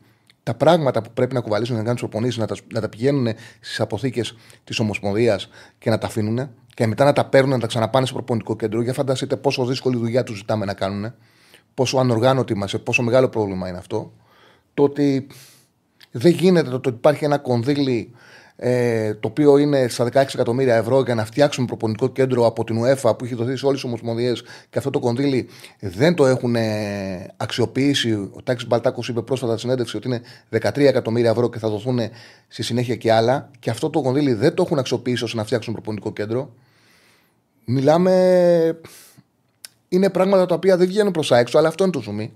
Αυτό είναι το ζουμί για την Εθνική Ελλάδος. Εκεί πρέπει να ασχοληθούν να βρεθεί ο χώρος, να, γίνει, να πιεστεί η κυβέρνηση, να αξιοποιήσει αυτό το κονδύλι που δίνει η UEFA, να βρει χώρο και να φτιάξει το ποντικό του της Εθνικής Ελλάδος, γιατί δεν μπορεί να είναι τσιγκάνα η Εθνική Ελλάδος. Δεν μπορεί, για παράδειγμα, να ζητάει άδεια από την Καλυθέα, γιατί και η Καλυθέα έχει τις ανάγκες της και να της λέει οποιαδήποτε πάει, λέω γιατί η Καλυθέα γιατί έχει, το πιο ωραίο χαρτα... έχει πολύ καλό χορτάρι και να της λέει πάει Καλυθέα ότι μπορείτε να προπονηθείτε μια-δύο μέρες, για παράδειγμα το λέω. Ή να στέλνουν ομάδες σε γήπεδα όπως η Νέα Ζηλανδία που δεν είχαν καλό χορτάρι και κάνανε παράπονα, ή... κάνανε παράπονα για το χόρτο. Δηλαδή πρέπει, πρέπει πραγματικά λίγο να υπάρξει μέρημνα πάνω από την Εθνική Ελλάδος και, να, και από το είναι κυβέρνηση, αλλά και να ασχοληθεί σοβαρά, να αφήσει ωραίος ο διχασμός, ωραία όλα αυτά για το ελληνικό ποδόσφαιρο, αλλά να τα αφήσει και να ασχοληθεί με το πρωτεύον που είναι να φτιάξουν επιτέλους προπονητικό κέντρο. Κάποτε υπήρχε προπονητικό κέντρο, το έλεγα και χτες, ό,τι και να ήταν το προπονητικό κέντρο του Αγίου Κοσμά, ήταν προπονητικό κέντρο, ήταν γήπεδα. Ήξεραν οι άνθρωποι που θα αφήσουν τα πράγματα, που θα προπονηθούν. Μετά πηγαίνανε στο Βουλιαγμένη Switch, στο Καρεσκάκι, ήταν όλα σε μια ευθεία. Είχαν όλα συμπαραλιακοί, είχαν γήπεδο, προπονητικό κέντρο, ξενοδοχείο. Τώρα δεν υπάρχει τίποτα. Τώρα η εθνική είναι τσιγκάνα. Και αυτό είναι το μεγαλύτερο πρόβλημα. Λοιπόν, ανοίγουμε γραμμές στο 210-22-05-444. Το τηλεφωνικό μας κέντρο είναι ανοιχτό. Στέφανε, με ενημερώνεις όταν καλέσει ο πρώτος να το βγάλουμε στον αέρα να, να συζητήσουμε. Ε, να δούμε κανένα μήνυμα. Υπάρχει κανένα μήνυμα που θες να σχολιάσουμε; Δεν έχει δει κάτι που θα σου αρέσει, ε. Εντάξει, τώρα για το ΆΚΑ που λέει εδώ ο φίλος Μπουγάτσας, τι να πει κανείς. Εντάξει. Ή για την Παιανία, 13 εκατομμύρια αγοράζεις την Παιανία. OK. Okay. Mm-hmm. Δεν ξέρω. Το τώρα... γήπεδο του Αγίου Κοσμά τι έγινε; Εκεί το προπονητικό. Το, το γήπεδο του Αγίου Κοσμά μπήκε στην λογική, με, ε, μπήκε στο πλάνο με το ελληνικό, να φτιάξει το ελληνικό. Αφού ξεκίνησε να φτιάχνει το ελληνικό ήταν μέσα, το, ξέρω, το γνώριζαν ότι όταν αρχίσει να, να χτίζεται το ελληνικό, να φτιάχνεται το ελληνικό, το project του ελληνικού, ότι δεν θα είναι διαθέσιμο το γήπεδο του Αγίου Κοσμά. Έχει κλείσει, κατάλαβες. Ε... θα κάνεις τελικά το concept με τις μεταγραφές. Τι να κάνω; Το concept με τις μεταγραφές που σου λέγανε. Ε, ναι, θα το κάνω. Θα το κάνουμε, πρέπει να το κάνουμε όμως, ε, να το ξεκινήσουμε από σήμερα. Να το ξεκινήσουμε από σήμερα, να βγάλουμε και poll. Ε να βγάλουμε και poll. Ωραία. Πάμε για παράδειγμα με ποιο θα ξεκινήσουμε. Να ξεκινήσουμε με την πρωταθλήτρια, με την πρωταθλήτρια ΑΕΚ; Να ξεκινήσουμε με την πρωταθλήτρια ΑΕΚ. Να δούμε και τι. Δηλαδή ουσιαστικά ποιο ήταν το concept. Λέγαμε ότι να βάλουμε κάτω και να συζητήσουμε που έχει μεγαλύτερη ανάγκη η κάθε ομάδα να πάρει παίχτη και από εκεί πέρα να δούμε, δείξουμε να πω εγώ, αλλά και να ψηφίσει και ο κόσμος, αν ε, αν είναι να πάρεις έναν παίκτη από τις τέσσερις θέσεις που έχει κάθε ομάδα ανάγκη να πάρει ποδοσφαιριστή, σε ποια θέση θα διαλέγαμε να αποκτήσουμε παίκτη, έτσι δεν είναι; Να αποκτήσουμε ποδοσφαιριστή. Λοιπόν, η ΑΕΚ θεωρώ. Η ΑΕΚ για ένα περίεργο λόγο, όχι ένα περίεργο λόγο, έχει βγάλει θέμα στον φορ που έχει παίκτες. Έχει, έχει Λιβάι, έχει Πόνσε, έχει τον ε, Φαν Βέερτ, έχει παίκτες, αλλά έχει βγάλει ε, πρόβλημα στο φορ δεν παίρνει γκολ. Βέβαια, εντάξει, επειδή είναι και ο Αραούχο, φορ δεν θα βάλουμε για την ΑΕΚ, που, α, γιατί αποκτήθηκε και ο Πόνσε. Λοιπόν, θα μπορούσε η ΑΕΚ να έχει καλύτερο τον φύλακα από τον Στάνκοβιτς και τον Αθανασιάδη, αλλά ο Στάνκοβιτς κάνει καλή σεζόν φέτος. Θα μπορούσε να έχει καλύτερα back από αυτά που έχει. Να ειδικά... βάλουμε αριστερό και δεξί back. Βάλουμε αριστερό back σίγουρα. Μπορεί να πάρεις καλύτερο παίχτη εκεί. Σίγουρα αριστερό back. Πήρε τον Κάλεν, πήρε κεντρικό αμυντικό και νομίζω πλέον η αμυντική είναι καλή που έχει. Και δεξί μπακ. Τώρα ε, είναι δεξί μπακ και θα μπορούσε να έχει έναν πραγματικά καλύτερο κεντρικό χαφ. Και γρήγορο φόρο. Οπότε βάζουμε, ε, θα βάλουμε τερματοφύλακα, βάλουμε τερματοφύλακα, αριστερό μπακ, δεξί μπακ και κεντρικό χαφ. Οχτάρι. Ε, κεντρικό χαφ. Εξάρι, οχτάρι έτσι αλλιώς για τον. Ε, ο Αλμέιδα χρησιμοποιεί και τον Γιόνσον και 8 και 6. Και τον Σιμάσκι το ίδιο. Φύγαμε, έχουμε και γραμμούλα. Ωραία, ας βάλουμε αυτό το πολ. Ε, εγώ για παράδειγμα θα έπαιρνα σίγουρα, σίγουρα αριστερό μπακ. Θεωρώ πάρα πολύ εύκολα ότι η ΑΕΚ θα μπορούσε να βρει στην αγορά καλύτερο αριστερό μπακ από τον ε, Μοχαμαντή και τον Χατζησαφή. Και βλέπω κιόλας ότι ο Χατζησαφή αρχίζει να βγάζει και προβλήματα τραυματισμών εύκολα, μικρά, αλλά να βγάζει. Εγώ θα, θα, θα έπαιρνα αριστερό μπακ. Είδα ότι ψήφισε τον τερματοφύλακα. Ψήφισα τερματοφύλακα κάθε φορά που πάει η μπάλα. Τρέμει. Τρέμω. Οκ. Πάμε στον φίλο που πήρε και επιστρέφουμε. Φύγαμε. Καλησπέρα, φίλε. Γεια σου, λέμε. Μμμ.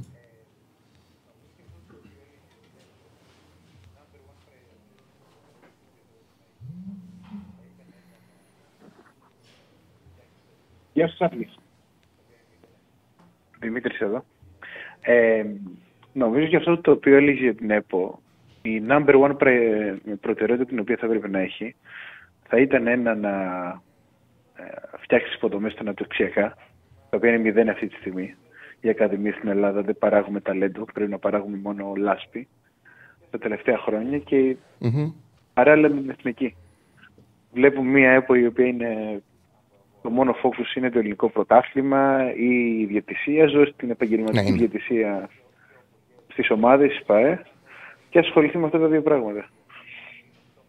Ε, είναι ξεφτιλίκη, αν μπορώ να πω αυτή τη λέξη τώρα, αυτό που έγινε τώρα με τον Πογέτ και των δύο πλευρών και η ΕΠΟ και ο, και ο Πογέτ. Δηλαδή, Ε, αν ο αλήθεια, Ταρίκο, αλήθεια, ή αυτό πώς τον έδειξε, λένε στον έδειξε ρε τύπο, παιδί μου, αυτός είναι, οκτώ μήνες ότι απλήρωτος της και δυσαρέσκειά ξαφνικά του μετά από ανοιχτά. οκτώ μήνες ο Πογέτ. Δεν γίνεται, ήταν πολύ άκομψος ο τρόπος, Εμείς δεν γίνεται έχουμε έτσι. βγάλει αυτό στον αέρα Είναι για κάτι το τους οποίο το δικούς έκανε του και διανοητικούς στην ΑΕΚ, λόγους. είναι κάτι το οποίο το έκανε Νομίζω και στην ότι Πορντό κάποιον και η δεν θέλει εξέλιξη τον προπονητή. και στις δύο περιπτώσεις αλλά και η Όταν Σάντελαντ αρχίσει τον κύκλο του ήταν Νίκο Παράς. να αποχωρήσει ε, γρήγορα. Αυτή είναι η εξέλιξη και εμένα μου δείχνει, παρότι το ξαναλέω, το ρεπορτάζ μου λέει ότι οι παίκτες του μιλήσανε, ο ίδιος έδειξε μετανιωμένος και ο ίδιος του είπε ότι εγώ θέλω να είμαι μαζί σας στο, στο ευρωπαϊκό το καλοκαίρι, ότι εμένα στόχος μου είναι να έρθω πάω μαζί σας με την εθνική ομάδα στα τελικά. Ο τρόπος που λειτουργήσε μου έδειξε έναν άνθρωπο που θέλει να φύγει. Και αυτό έχει κάνει στην καριέρα του. Όταν ήθελε να φύγει ο Πογέτ, λειτουργούσε με αυτόν τον τρόπο.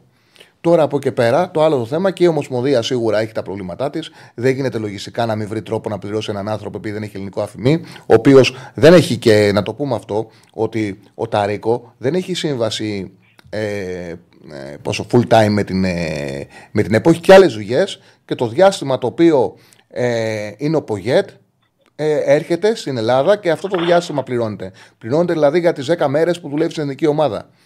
Οπότε και γι' αυτό το λόγο σου λέει ο συνεργάτης του ότι εγώ έχω καλέ δουλειές, δεν έχω ανάγκη ε, να, ούτε, ούτε δηλώνω κατοικία στην Ελλάδα, ούτε έχω ανάγκη να πάω να δηλώσω ελληνικό αφημί. Οπότε βρείτε τρόπο να με πληρώσετε. Θεωρώ ότι ε, 100% μπορούν να τον πληρώσουν να βρουν μια άκρη, αλλά το λογιστήριο για ένα περίεργο λο- λόγο δεν τον πληρώνει. Δεν ξέρω. Αυτό όμως ε, δεν μπορεί να λυθεί με τον τρόπο που πήγαν να το κάνει ο Πόγκετ. Είναι απαράδεκτο. Γιατί στο κάτω-κάτω ξαναλέω το πρόβλημα είναι λογιστικό. Δεν είναι ότι θέλουν να τον φάνε τον άνθρωπο.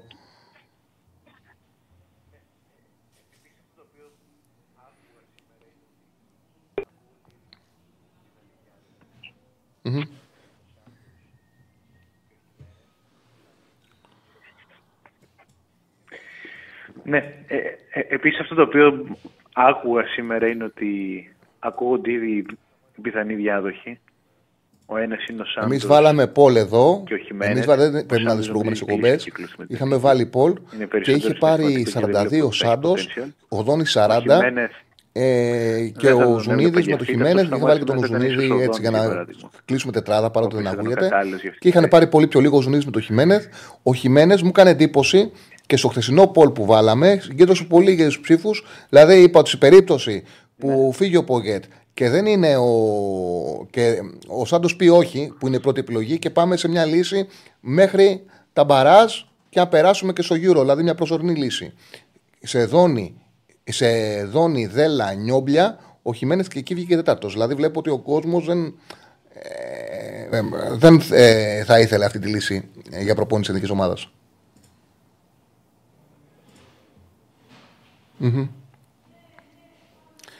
Ε, έχουμε πρόβλημα με τον ήχο. Χίλια συγγνώμη, έχουμε πρόβλημα με τον ήχο που μου στέλνουν. Έχει καθυστέρηση, το κοιτάζω. OK. OK, έχουμε ένα προβληματάκι με, το, με τον ήχο. Ε, Ε, ο φίλος ακούγεται κανονικά από τον κόσμο; Ακούγεσαι κανονικά, εσύ, εγώ έχω πρόβλημα. Οπότε μίλα εσύ. Ε, ποιον βλέπεις πιο Το δω αμέσως. Ε, εσύ ακούγεσαι, εγώ δεν ακούμε καλά από ό,τι κατάλαβα. Έχουμε καθυστέρηση. βασικά.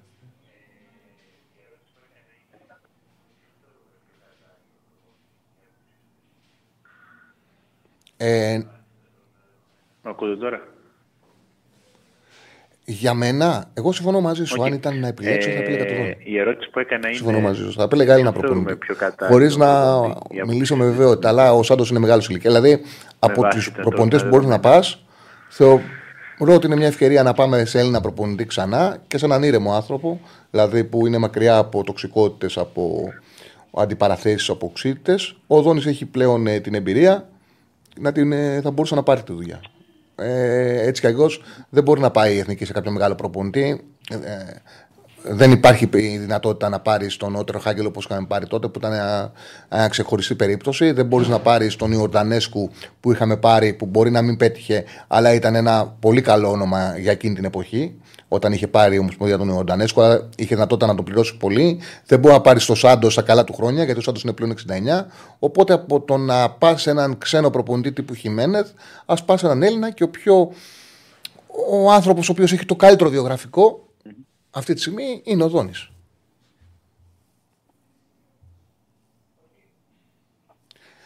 Σε ευχαριστώ πάρα πολύ φίλε μου. Να είσαι καλά. Να είσαι καλά. Λοιπόν, πώς πάμε; Για πάμε λίγο να δούμε. Ακουγόμαστε κανονικά λέει τώρα. Τώρα λέει ακουγόμαστε κανονικά. Έτσι δεν είναι; Οκ. Ε, Μπας και τι θες. λοιπόν, κουράζει λέει ο φίλος ότι πρέπει να κλείσουμε, να το φτιάξουμε. Νομίζω το έχουμε φτιάξει όμως. Έτσι δεν είναι; Ναι, εγώ αυτό που βλέπω τώρα είναι ok στο YouTube. Είμαστε εντάξει; Ναι, για- Θες να κουνήσω τα χέρια με αυτά που κάνουμε μόνοι μας; όχι, όχι, όχι. Όχι. Εμείς είμαστε εντάξει. Πάμε και στον επόμενο να δούμε. Ωραία, πάμε στον επόμενο φίλο. Χαίρετε. Καλησπέρα. Έλα, φίλε μου. Γεια σου, Γιάννη. Μμ. Μάλιστα. Μάλιστα. Ναι, Τσάρλι. Εντάξει. Καλησπέρα, τι κάνεις, Γιάννης Ολυμπιακός. Για ό,τι θες. τι σειρά. Για ό,τι θες. Κάπως περίεργα ακουγόσουν. Ακουγόσουν εσύ τώρα, αλλά στο βάθος σου μία ακουγόταν, ένα ακουγόταν το παιδί που πήρε. την Ε, δεν έχει φτιάξει, οπότε μην το κουράζουμε να εντάξει, κάνουμε μια όλα, διακοπή. good. Άμα θες, περιμένεις. εκεί να Ε, μιλήσουμε. νομίζω ότι πρέπει να κλείσουμε τη σύνδεση για να δούμε αν μπορούμε να το φτιάξουμε. Ναι, γιατί... μου Περίμενε, άρεσε περίμενε, μην το κλείσει η γραμμή. project Εσύ του απλά Μπαμ. περίμενε- Εγώ είμαι μεγαλύτερος από τα παιδιά. Ε, πολύ τι θα κάνουμε, μεγαλύτερος Στέφανε; Και τον προπονητή. Πάμε σε ένα διάλειμμα, φίλε. Αν έχεις όρεξη, περίμενε. Αν ε, δεν έχεις, οκ. Σε ευχαριστούμε πολύ. Περίμενε, κάνουμε ένα μικρό διάλειμμα.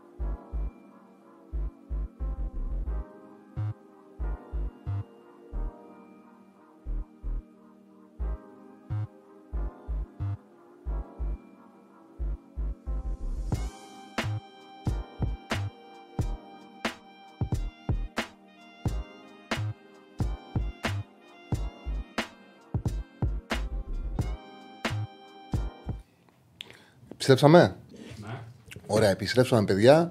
Και ο Θεός βοηθός.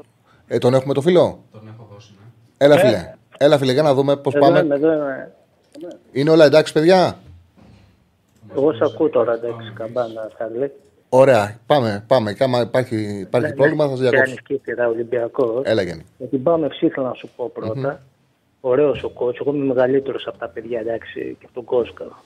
Κάποια 15 ετία, αλλά μου θύμισαν τα νιάτα μου που έπαιζα και εγώ τοπικό ε, και στην περιοχή μου. Εντάξει, δεν έχω παίξει πολλά χρόνια, δύο-τρία γάμα και, και β' μια χρονιά τοπικό, αλλά μου θύμισε τα νιάτα μου και έτσι τους είμαι supporter, πώς να το πω δηλαδή. Μμ. Θα έχει πολλούς, αυτό που είπες, θα έχει πολλούς, ε, πιστεύω, φιλάθλους η ομάδα αυτή. Έχει από, όλη πολλούς. την, από όλη τη χώρα που εγώ δεν είμαι Θεσσαλονικιός. Ναι, και θα του πρότεινα του coach να, να παίξει και ένα άμα θέλει. Άμα θέλει ο coach ο Μανώλης που δεν φταίει αυτός για το όνομα, η δασκάλα του. Ε, να, το, να παίξει και κάνα παιχνίδι, να το δοκιμάσει το 4-3-3. Άμα αλλάξει- θέλει, να αλλάξει πιστεύω- τακτική, πιστεύω ε. Πάει, πάει στην ομάδα, ναι. Ναι. Ε, εσύ τη βλέπεις την ομάδα και λες ότι ταιριάζει στο 4-3-3. Την έχω δει λόγω ναι, που εδώ στην δουλειά μου είναι, είμαι λίγο άνετα και την έχω δει.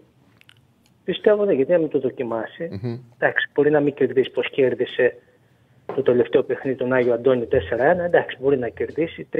Άσχημα να σου πούμε, ξέρω εγώ. Οκ. Άμα δει δεν του βγαίνει, το αλλάζει το ημίχρονο τώρα. Τοπικό είναι. Τέλος πάντων, ε, για την εθνική έχεις δίκιο. Δηλαδή χάλασε το κλίμα που δεν είναι αυτό, δεν είναι κοντά στο γήπεδο, δεν είναι εκεί στον Άγιο Κοσμά, το προπονητικό. Με αυτό τι είχε γίνει, θύμισε μου. Έχει μπει στο πλάνο για το ελληνικό.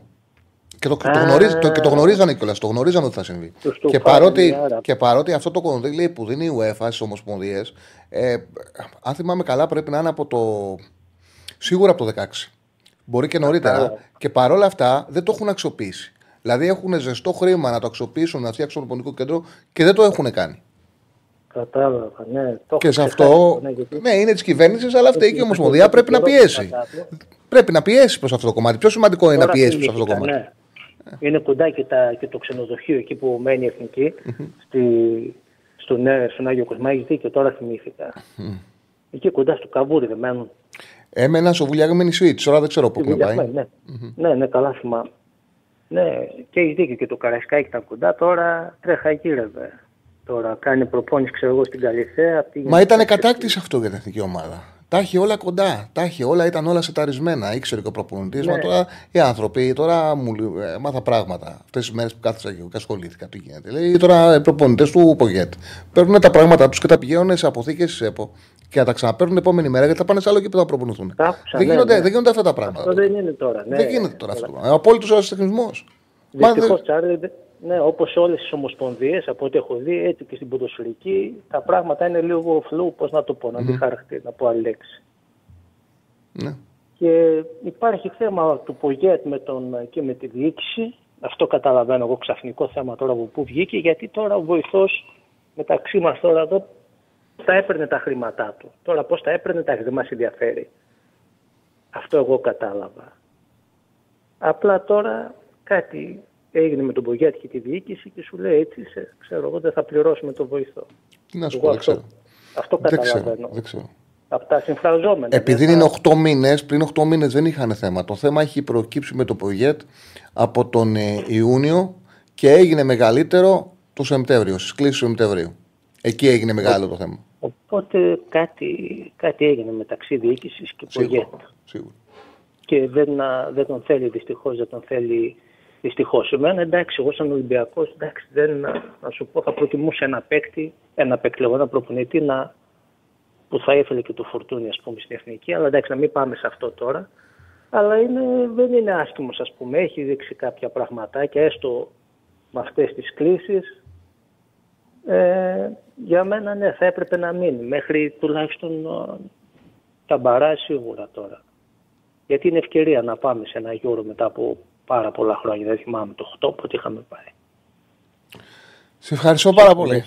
Σε Ευχαριστώ Να είστε πάρα καλά, πολύ. να είστε καλά, καλή συνέχεια. Να είσαι καλά, να είσαι καλά. Πώς πάει το poll το βάλαμε, γιατί με όλα αυτά ξεχαστήκαμε. Το Χαθήκαμε. έχουμε βάλει, έχουμε και ένα πρώτο exit poll. Για πες. Το ερώτημα είναι πού έχει μεγαλύτερη ανάγκη η ΑΕΚ να πάρει ποδοσφαιριστή; 48% απαντούν αριστερό μπακ, 30% τερματοφύλακα, 12% δεξί μπακ, 10% κεντρικό χαφ, σε σύνολο κάτι λιγότερο από τους 400 ψήφους. OK, OK. Οπότε όλοι βγαίνουν, όλοι λένε δεξί μπακ, ε, ε αριστερό μπακ. Αριστερό μπακ και τερματοφύλακα προκρίνουν.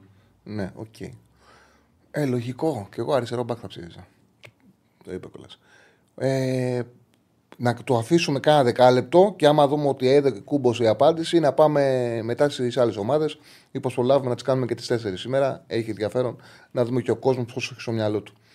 Γιατί όντως είναι πολύ σημαντική η μεταγραφική περίοδο του Ιανουαρίου. Δεν είναι μια ερώτηση για να την κάνουμε. Το θεωρώ πολύ σημαντικό.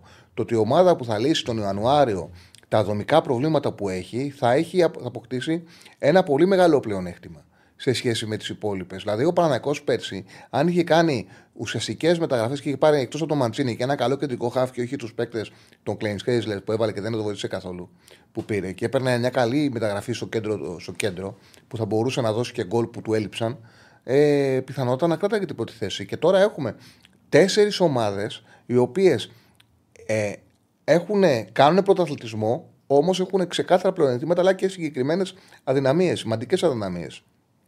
Που άμα αυτέ τι αδυναμίε καταφέρουν και τις ε, βελτιώσουν, η ομάδα που θα καταφέρει να τις βελτιώσει περισσότερο θα είναι και το φαβορή. Ε, ε, ναι, like, τι, έχουμε- τι like έχουμε, έχουμε βγάλαμε και τον προπόνητη της Μπάμε εσύ, έχουμε κάνει. Πόσα like έχουμε; 376 Α, like, εντάξει. 411 ψήφοι. Εντάξει, κάτι κάνανε. Ναι. Κάνα, γιατί δεν το- χωρίς να το ζητήσουμε. Εντάξει, μπράβο τους. Εγώ έχω. Ε, ανέβασε το λίγο. Εγώ έχω δύο μήνες να πάρω επίδομα ε, εποχιακής ανεργίας και εσεί μου λέτε ρασιτεχνισμός γιατί δεν έχει γήπεδο η εθνική. Κοίταξε, φίλε, άλλο το ένα, το ένα, άλλο το άλλο. Άλλο το ένα, εντάξει, και το καταλαβαίνω αυτό που λες και σε αποσχολεί και σίγουρα υπάρχουν πάρα πολλά ε, προβλήματα, αλλά είναι άλλο το ένα, άλλο το άλλο. Τώρα μιλάμε για την εθνική. Ε, ο Σάνκοβιτς δεν είναι κακός, λέει ο φίλος, αλλά δεν είναι και στο επίπεδο που πρέπει. Ε, Κάπως έτσι είναι τα πράγματα. Ο Σάνκοβιτς δεν είναι κακός, κάνει μια αξιοπρεπή χρονιά φέτος, αλλά η ΑΕΚ, εγώ και κοιτάω, μπορείς να βγεις στην αγορά με ένα ποσό, όχι τεράστιο, αλλά με ένα ποσό ρεαλιστικό και να πάρεις καλύτερο από τον τραυματοφύλακα του Σάνκοβιτς. Θεωρώ ότι μπορείς. Εντάξει, ο τραυματοφυλακά, επειδή ουσιαστικά δεν είναι ένας, μια μεταγραφή που πρέπει να γίνεται Ιανουάριο για- για μένα. Τραυματοφυλάκα πρέπει να παίρνει το καλοκαίρι. Για να κάνεις προετοιμασία με την ομάδα, να μαθαίνει του στόπερ, να μαθαίνει την άμυνα. Ε, εγώ δεν θα παίρνα τερματοφύλακα τον Ιανουάριο. Γι' αυτό το λόγο λέω ξεκάθαρα ότι η μεταγραφή που θα έκανα κατευθείαν στην ΑΕΚ ήταν ένας καλύτερος αριστερός μπακ, γιατί μπορεί να φέρει έναν αριστερό μπακ εύκολα η ΑΕΚ να είναι καλύτερος από τον Μοχαμα- από τον Μοχαμαντή και τον Χατζησαφή. Ε, σύμφωνα με τα έξι coaches, λέει ο φίλος, η καλύτερη ομάδα στην Ελλάδα είναι και φέτος η ΑΕΚ. Θα τα κάνουμε αναλυτικά, θεωρώ, την επόμενη εβδομάδα που θα έχουμε τη διακοπή να δούμε πού βρισκόμαστε ε, στο πρωτάθλημα. Έδειξα χτες διάφορες στατιστικές κατηγορίες ε, που αφορούν τις τρεις ομάδες μας στο Europa League. Ε, τι άποψη. Ε, λοιπόν, για νέα τούμπα δεν έχω άποψη γιατί δεν ξέρω πού βρίσκονται τα έργα και κατά πόσο προχωράνε και αν έχει βρεθεί και πού θα γίνει και δεν, δεν έχω άποψη. Και τι θα γίνει, δεν έχω άποψη. Λοιπόν, δεν ξέρω τι γίνεται με το έχω παρακολουθήσει σωστά το συγκεκριμένο θέμα για να έχω άποψη, να είμαι ειλικρινής. Πάμε στον κόσμο που έχει παρακαλέσει. Χαίρετε. Καλησπέρα, Τσάρλι. Έλα, Κώστα μου, τι κάνεις; Έλα, τι γίνεται; Καλά, φίλοι μου. Λοιπόν, πήρα να πω για κάτι που σήμερα το είδα στις ειδησει ε, και συγχύστηκα να σου πω την αλήθεια. Ε, για το φιλικό που παίζει αύριο η Ελλάδα με τη Νέα Ζηλανδία. Δεν ξέρω αν έχεις δει, θα γίνει στη Ριζούπολη το μάτς. Ναι. Και δεν θα βγάλουν εισιτήρια για τον κόσμο.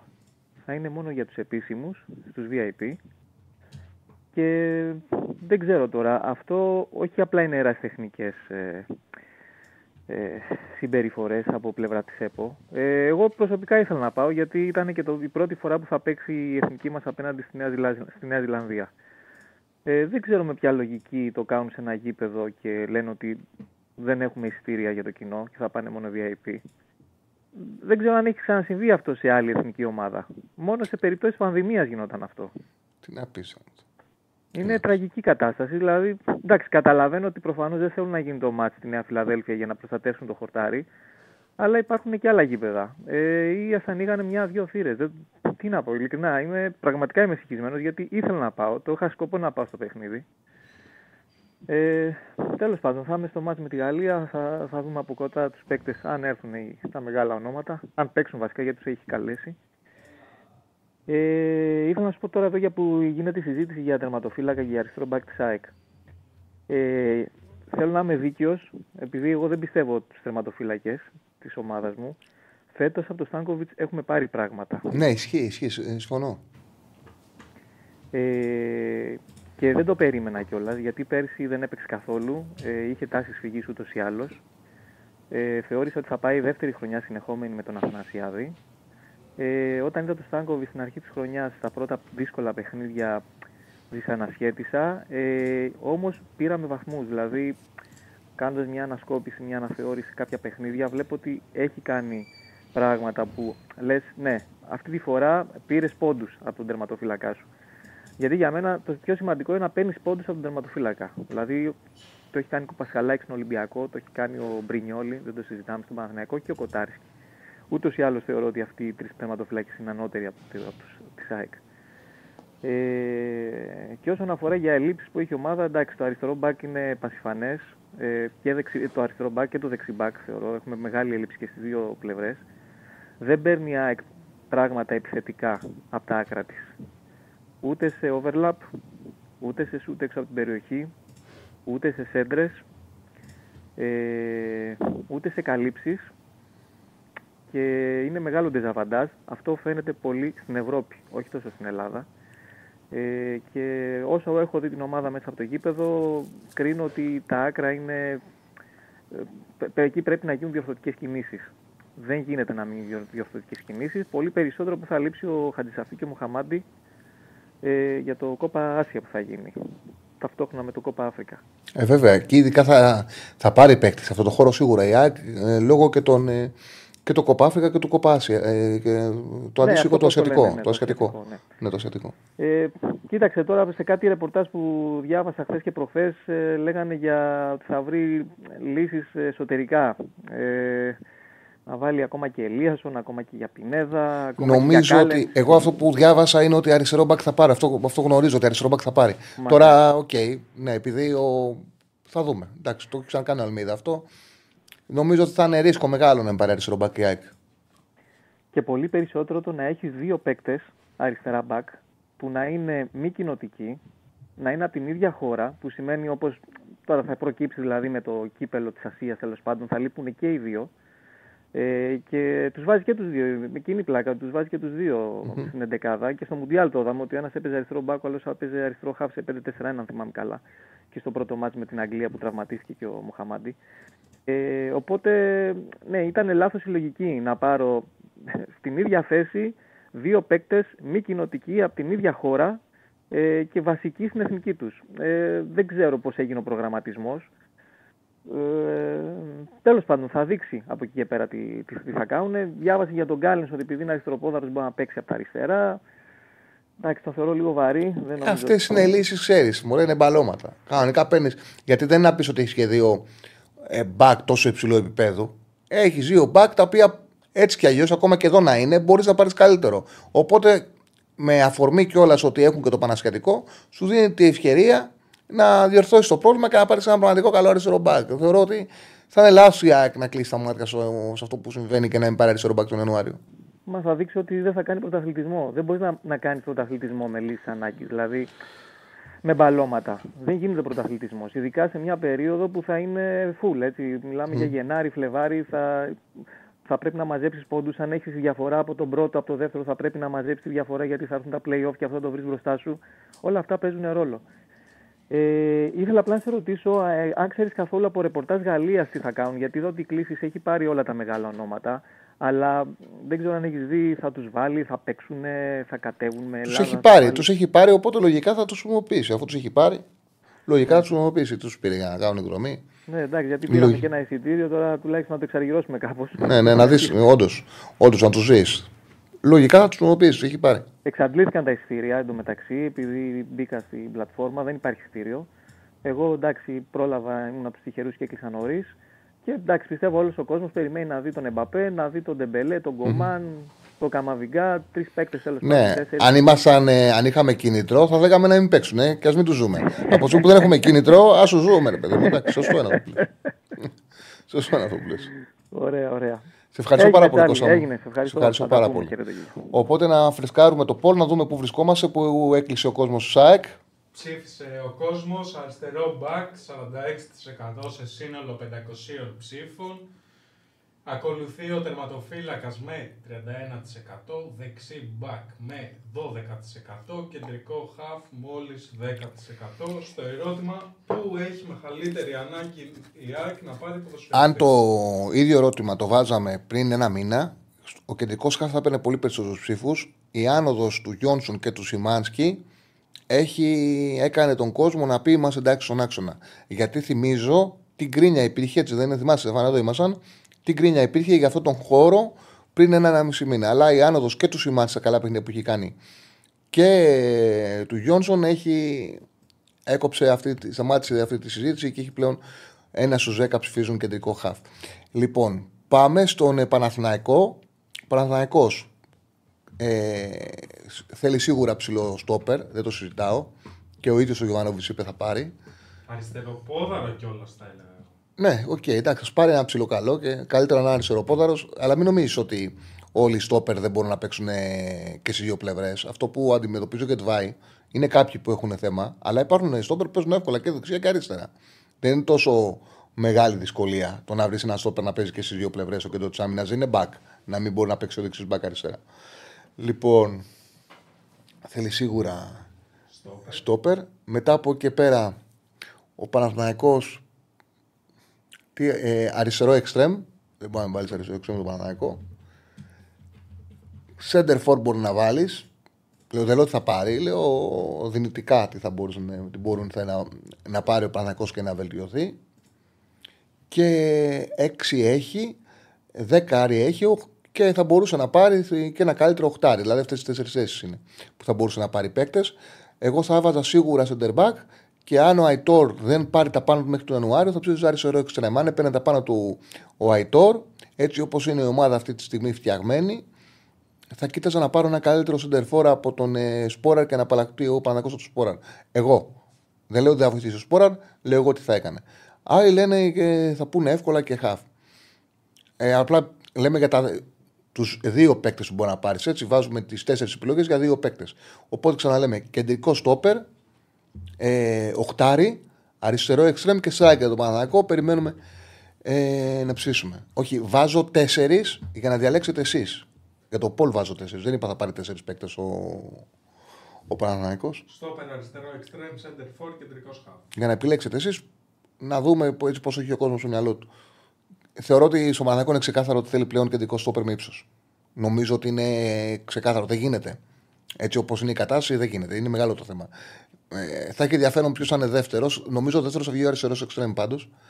Έτσι πιστεύω. Ε, θα Εγώ δούμε. δεν πάντως. νομίζω ότι θα βγει το φόρ. Θα βγει το φορ. OK, OK. Για να δούμε. Για να δούμε. Ε, από μέσα Γενάρη λένε, αλλά για να μπει κανονικά, αν όλα πάνε καλά στα playoff, υπ, ε, υπολόγισέ τον. Ε, για ποιον λες; Μάλλον για τον Αϊτόρ θα λέει. Ω, εντάξει, ο Αϊτόρ. Ε, γιατί ο Αϊτόρ. Γιατί να λέει για τον Αϊτόρ. Ο Αϊτόρ τώρα παίζει, εντάξει. Ο Αϊτόρ παίζει, είναι καλά παίζει. Α, ναι, αυτό ήθελα. Συγγνώμη, λέει για το άσχετο, αλλά μιας και είσαι ελάτη του Γαλλικού Ηλιών, γιατί καταραίει φέτος. Καταραίει φέτος γιατί η διοίκηση ξεπούλησε όλα τα ταλέντα τα οποία υπήρχαν. Γιατί ε, ε, έχει, πε- ε, είναι- γίνεται ένας χαμός. Πραγματικά στο ιδιωτικό γίνεται ένας χαμός. Ο Λάζ έχει κάνει μήνυση στην διοίκηση ότι δεν έχει αποπληρώσει τα λεφτά τα οποία έπρεπε να πληρώσει για να, και τους εξαδικαστήρια για να μεταβιβάσει τις ε, τις μετοχές. Οτιδήποτε σε ταλέντο υπήρχαν πουλήθηκε. Ε, Τα έχουν κάνει σαλάτα. Και στους προπονητές ο Μπλάν δεν μπόρεσε να δέσει μια ομάδα. Υπάρχει μεγάλο πρόβλημα στην Λιόν γιατί και το γαλλικό ποδόσφαιρο και το γαλλικό πρωτάθλημα δεν έχει τη δυνατότητα να αντέξει ένα πρωτάθλημα χωρίς και τη Λιόν. Ήδη λείπουν οι Μπορντό, λείπει η Σεντετιέν. Να χάσουν και την ε, Μπο- Λιόν έχει πρόβλημα Θα φύγει και ο στο Εμπαπέ. Λιόνα. Ε, Σωστό. Λοιπόν, να πούμε ότι έχουμε δηλώσεις του Πογέτ που είναι στο πλάνο που σας έλεγα ότι θα αρχίσουν να γίνονται. Γιατί είχα το ρεπορτάζ από χτες ε, στο τι έχει συμβεί και θα δείτε και παίκτες ε, αύριο ε, πάνω σε αυτή τη λογική να λένε ότι θέλουν να πάνε με τον προπονητή τους μέχρι τέλος. Αυτό ότι είναι ευχαριστημένοι και αυτό το group θέλουν να πάει μέχρι τέλος. Θα δούμε τι θα γίνει. Λοιπόν, να διαβάσω τις ε, δηλώσεις του Πογέτ. Λοιπόν, λοιπόν σας παρακαλώ, μην λέτε ότι θέλω να φύγω. Ότι προσπαθώ να φύγω. Προσπαθώ να βελτιωθώ. Θέλω ένα νέο προπονητικό κέντρο. Τώρα θυμήθηκα το προπονητικό κέντρο. Τέλος πάντων. Ναι, θέλω να παίζω με τις τέσσερις κερκίδες ανοιχτές. Ναι, θέλω να σιγουρεύσω ότι θα είμαστε πιο επαγγελματίες από ό,τι είμαστε τώρα. Μην προσπαθείτε να δείτε κάτι πίσω το λόγο μου τη Δευτέρα, γιατί δεν υπάρχει τίποτα. Εάν προκληθώ την επόμενη εβδομάδα ή το Μάρτιο, χρειάζομαι ένα νέο συμβόλαιο. Ναι, ουσιαστικά να φέρει όλα τα παράπονα που έχει με την Ομοσπονδία. Δηλαδή, προπονητικό κέντρο, πράγματα τα οποία σας έλεγα. Προπονητικό κέντρο, οι εξέδρες που δεν είναι ανοιχτές όλες. Ουσιαστικά ο Πογέτ τι λέει, ισχυρίζεται ότι υπάρχει θέμα που πρέπει να το λύσει η Ομοσπονδία με, την, ε, ε, με το πέταλο, το οποίο είναι ανοιχτό. Εγώ γνωρίζω ότι στα Μπαρά θα ζητήσει άλλη έδρα, αν δεν λυθεί το πρόβλημα με το πέταλο και αν παραμένει το πέταλο ανοιχτό, ξέρω ότι θα ζητήσει άλλη έδρα, αλλά αυτά στην ώρα τους. Αυτά στην ώρα τους. Ε, ίσως θα είμαι ο πρώτος προπονητής, λέει, που θα πάει στο Euro χωρίς συμβόλαιο, αλλά μην λέτε άλλα πράγματα. Θα είμαι αρκετά αφελής να έχω πληρώσει 6 μήνες μπροστά στο νοικιό μου και να θέλω να φύγω. Ανέφερε ότι είχε ένα σπίτι στη Γλυφάδα και ότι έχει πληρώσει μέχρι τον Μάιο το, το, το νίκη του. Το ματς με την Νέα Ζηλανδία, OK, okay, μετά είπε για την Νέα Ζηλανδία. Η ομάδα είναι πάρα πολύ καλά, η ατμόσφαιρα είναι φανταστική, προπονούμαστε πάρα πολύ καλά, αντιμετωπίζουμε το, το παιχνίδι πολύ σοβαρά. Ίσως θέλουμε λίγο δουλειά στο κίνητρο εξαιτίας των δικών του αγώνα. Εάν με ρωτάς, τώρα η ομάδα είναι στο 10 στα 10. Ε, μετά για τα αυτόγραφα που, και από τα παιδιά και τον κόσμο, εάν πάω πίσω στο Φεβρουάριο του 2022, όταν ξεκινήσαμε και κανείς δεν με περίμενε ή έβλεπε τις προπονήσεις, δείχνει ότι η σύνδεση με τον κόσμο είναι φανταστική. Είναι εντυπωσιακό για τους παίκτες να βλέπεις όλο τον κόσμο να τους περιμένει. Θέλω να τους δώσουμε κάτι ε, πίσω και αυτό είναι ο κύριος στόχος, η πρόκληση στα τελικά φάση του Ευρωπαϊκού. Συνεχίζουμε να μεγαλώνουμε. Θέλω να παίζουμε με τις πιο δυνατέ ομάδες. Το κάνουμε για να προετοιμαστούμε για το φιλικό με Νέα Ζηλανδία για τα παιχνίδια του Μαρτίου, γιατί θέλουμε να πάμε στο Euro, είπε ο Πογέτ. Ο οποίος βέβαια η αλήθεια είναι ότι δεν μαλάκωσε. Δεν μαλάκωσε. Βγήκε και είπε ότι θέλει να μείνει στο Euro. Όμως οι εχμέ για την Ομοσπονδία συνεχίστηκαν. Συνεχίστηκαν οι εχμέ με την Ομοσπονδία. Δηλαδή, μίλησε για το προπονικό κέντρο που σωστά έκανε και μίλησε γιατί το πρόβλημα είναι τεράστιο και δεν μπορεί να κρύβεται και δεν μπορεί να συζητάμε για άλλα πράγματα και να μην συζητάμε για το προπονικό κέντρο. Δεν είναι τίποτα πιο σοβαρό από το γεγονός ότι η εθνική μας δεν έχει προπονικό κέντρο και είναι μια τσιγκάνα που παρακαλάει να βρει γήπεδο να προπονηθεί παρακαλάει και στέλνει email σε ΠαΕ για να την αφήσουν να προπονηθεί στα γήπεδά τους και, και πότε ε, δέχεται αρνήσεις ή πότε τους λένε πηγαίνει να προπονηθείτε Δευτέρα, αλλά δεν τη βρείτε γήπεδο. Δεν γίνεται να συνεχίσει αυτό το πράγμα. Και αυτό που συμβαίνει με τους συνεργάτες του ΠΟΓΕΤ να μην ξέρουν ε, να πρέπει να κουβαλάνε για τα πράγματά τους, δεν είναι δυνατόν. Και πώς θα προσελκύσεις έτσι προπονητή, όταν υπάρχει και ένα κονδύλι το οποίο σε περιμένει για να φτιάξει το προπονητικό σου κέντρο που έχει μοιραστεί σε όλες τις ομοσπονδίες και το έχουν αξιοποιήσει όλες οι ομοσπονδίες και έχουν κάνει εκπληκτικά προπονητικά κέντρα. Τι είμαστε στην Ελλάδα. Αυτό είναι μια μεγάλη αποτυχία. Η, η Ομοσπονδία τα ρίχνει η κυβέρνηση, όμως δεν ξέρω, πρέπει να πιέσουν με κάθε τρόπο. Και αυτό έχει δίκιο ο Πογκέτο, που δεν λέω σε τίποτα τυχιάδικο, αλλά για παράδειγμα, ποτέ δεν έχει παραδεχτεί ο, ο Μπαλτάκος η Ομοσπονδία ότι υπάρχει κάποιος άλλος λόγος που το πέταλο ε, είναι άδειο. Πάντα τα ρίχνει στην αστυνομία. Εδώ που το βάζει σαν ε, πρόβλημα και λέει ότι θέλω το, το πέταλο να είναι γεμάτο. Το βάζει σαν πρόβλημα. Θέλω να πω ότι ουσιαστικά μιλάει για το συμβόλαιο του. Τι λέει ο Πογκέτ, με λίγα λόγια. Δείχνει ποια είναι η ενοχλησή του. Η ενοχλησή του είναι ότι ήθελε να τον έχουν φωνάξει και να του πούνε να του έχουν ανανεώσει ήδη το συμβόλαιο, κάτι το οποίο δεν έχει γίνει, γιατί πολύ απλά ο Μπαλτάκος δεν συμφωνεί με τις κλήσεις του και δεν του έχει ανανεώσει το συμβόλαιο. Ε, OK. Okay. Θα δούμε που θα πάει αυτή η ιστορία. Αλλά επίσης είπε ότι εγώ δεν θέλω να φύγω, ότι εγώ έχω πληρώσει. Ε, εγώ έχω πει, εγώ έχω πληρώσει ε, το σπίτι μου στη Γλυφάδα για να μέχρι το Μάρτιο, οπότε δεν θέλω να φύγω. Οπότε γιατί είναι ο πρώτος προπονητής που είπε ότι η Εθνική χρειάζεται προπονητικό κέντρο, ασφαλώς και καλά, καλώς έκανε και το είπε. Σε αυτό έχει απόλυτο δίκιο. Είναι και αυτό το οποίο έλεγα πριν από μισή ώρα πριν βγουν στην, στα site δηλώσει του Πογέτ. Ότι αυτό που γίνεται το προπονητικό κέντρο είναι απίστευτο. Είναι απίστευτο. Και είναι το, ουσιαστικά είναι το σημαντικό θέμα πριν να μα απασχολεί. Αυτό είναι.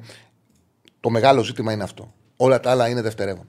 Το ότι αν έβαλε κάποιος προπονητής αυτόν σε αυτή τη θέση, αν πήρε τον Α και δεν πήρε το Β, ναι, υπάρχουν, ναι, είναι ζητήματα, ναι, μας αφορούν στην καθημερινότητα, όμως θα πρέπει να υπάρξει πίεση για να γίνει το προπονητικό μας κέντρο, να έχει η εθνική μας προπονητικό κέντρο να σταματήσει αυτό το πράγμα που γίνεται, να σταματήσει να είναι τσιγκάνι.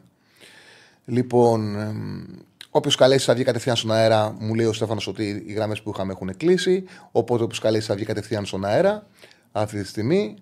Ε, Πώς ξεκίνησε το πόλεμο του Παναθηναϊκό, Πού έχει μεγαλύτερη ανάγκη ο Παναθηναϊκός να πάρει ποδοσφαιριστή; Μέχρι τώρα έχουν απαντήσει στο ερώτημά μας περίπου 200 φίλοι της εκπομπής. Στόπερ ψηφίζουν το 64%. Ε, ναι, εντάξει, πάμε ψηφί. Ακολουθεί το αριστερό εξτρέμ με 12. Βασικά όχι. Ακολουθεί ο κεντρικός χαφ με 14. 15 εκεί πέρα παίζει. Αριστερό εξτρέμ 12, center for 10.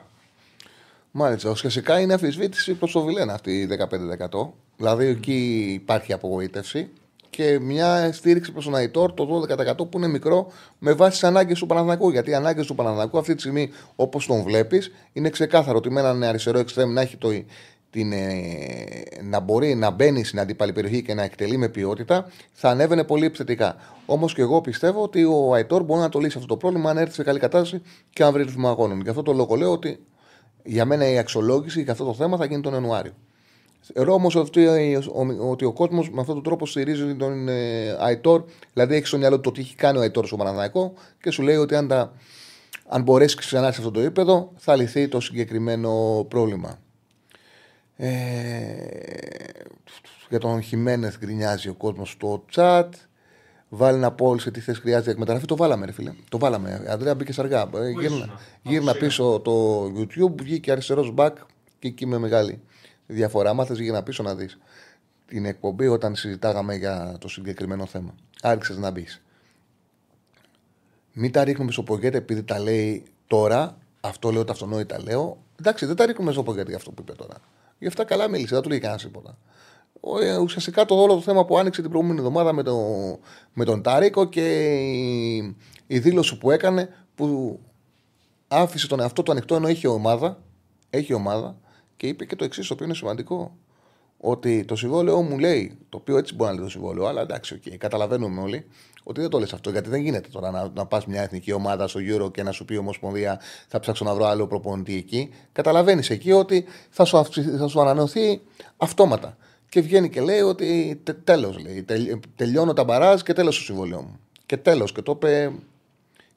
Δηλαδή να φανεί ότι τελειώνει τα μπαράζ και τέλος. Έχει δείξει ενόχληση ο Πογκέτ για τον ίδιο τρόπο, με τον ίδιο λόγο, έφυγε από την ΑΕΚ. Για τους νεότερους, το επιθυμίζω, έπαιζε τελικά με τον Ατρόμητο και έχει κάνει παρά την προηγούμενο βράδυ συνάντηση ο ατζέντης του με τον Μελισανίδη.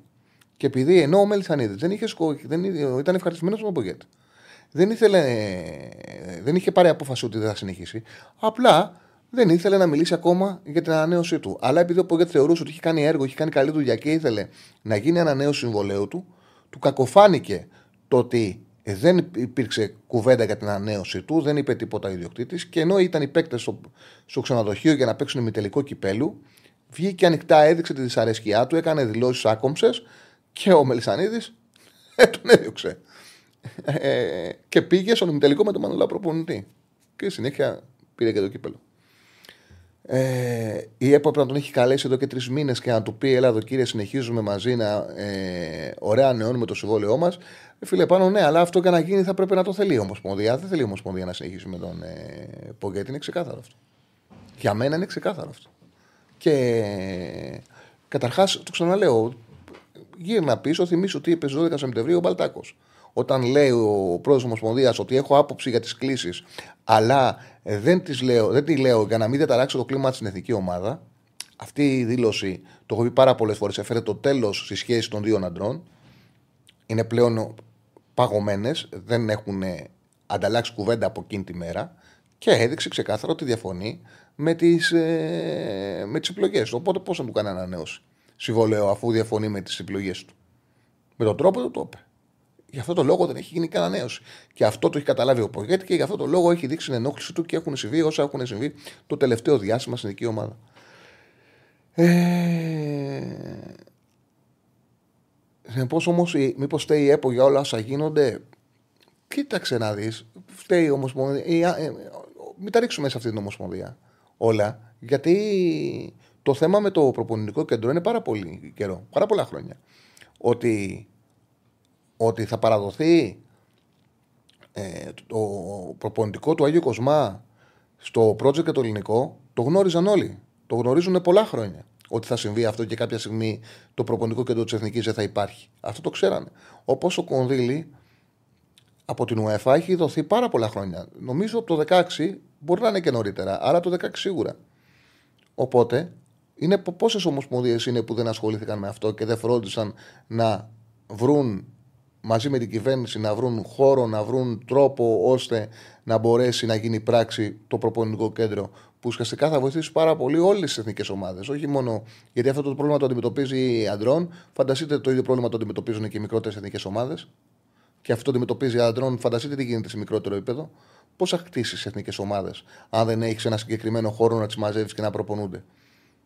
Και πόσο μεγάλο μειονέκτημα έχει η εθνική μας ομάδα σε σχέση με τις αντίστοιχες που διεκδικούν προκρίσεις, που έχουν τα προπονητικά τους κέντρα και δουλεύουν όλοι εκεί.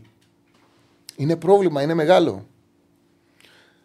Ε, όχι, δεν μπορεί να έχει φάγος. Νομίζω ότι το, τον κονδύλι πρέπει για να απελευθερωθεί να ξεκινήσουν τα έργα. Δεν νομίζω ότι τους αδώσανε και τους λένε. Παράδοση. Ναι, έτσι δεν είναι. Δεν Με είναι. την παράδοση. Με την παράδοση, ναι. Δεν είναι ότι τους αδώσανε και τα έχουν φάει και δεν υπάρχουν τα λεφτά. δεν, δεν είναι. Καταλαβαίνω το λόγο που σκέφτεστε έτσι, αλλά δεν, νομ- δεν είναι έτσι. Οκ. Καταλαβαίνω το λόγο που σκέφτεσαι πάντως έτσι. Δεν είναι παράλογο. Να έχει συμβεί, αλλά δεν έχει συμβεί, όχι. Και μάλιστα είχε πει ο Μπαλτάκος ότι τα 13 είναι άμεσα. Τα επόμενα θα δοθούν ε, σιγά σιγά, βηματικά. Λοιπόν, ο Ποκέτη και το Φορτούνι, όπως ο Χάκελ Γκατσίκο Στολτίδη, αυτό το είχε πει ο Μπαλτάκος μετά το αποτέλεσμα, τα πρώτα δύο αποτελέσματα. Αυτή η δήλωση που λες φίλε Γιώργο έχει υπάρξει, είχε γίνει από τον Μπαλτάκο μετά το παιχνίδι με την Ιρλανδία και τη Γαλλία, μετά από εκείνο το, παιχνίδι, το πακέτο παιχνιδών που είχε στηρίξει ο Μπαλτάκος τον Ποκέτη. Τον άδειασε μετά και αυτό είπα ότι ουσιαστικά τον, έ- τον έφερε σε δύσκολη θέση το Σεπτέμβριο όταν ταυτόχρονα ουσιαστικά ανακοινώθηκε το τέλος συνεργασίας, το τέλος μάλλον ε, του Φορτούνη από την Εθνική. Ο ίδιος ο Φορτούνης το ανακοίνωσε. Το ότι δεν τον είχε πλησιάσει όλο αυτό το διάστημα. Και ακολούθησε το κόσμο του Κωνσταντέλια. Το ότι δεν πήρε τον Αλεξανδρόπουλο εθνική, δεν πήρε τον Βαγανίδη εθνική και ουσιαστικά τον έφερε τον Μπαλτάκο απέναντι σε όλες τις ΠαΕ. Και αυτό του δημιούργησε πολύ μεγάλο πρόβλημα. Έγινε και ό,τι έγινε με τον Γιβραλτάρ. Το Γιβραλτάρ έγινε ότι, ότι έγινε και εκεί. Που ναι, άλλοι έχουν την, ε, την ευθύνη, την έχουν ασφαλώς ο Κωνσταντινίδης και ο Φίσας, αλλά σε κάθε περίπτωση και είναι, είναι εύλογο να θεωρούν, να θεωρούν ότι και ο Πογέτε πρέπει να γνωρίζει το κανονισμό και μετά από δύο μέρες είπε όσα είπε ο Μπαλτάκος. Έκανε την δήλωση που ουσιαστικά πάγωσε την σχέση τους. Πάμε στον επόμενο φίλο. Χαίρετε. Γεια σου Τσάρλι, Χαίρετε.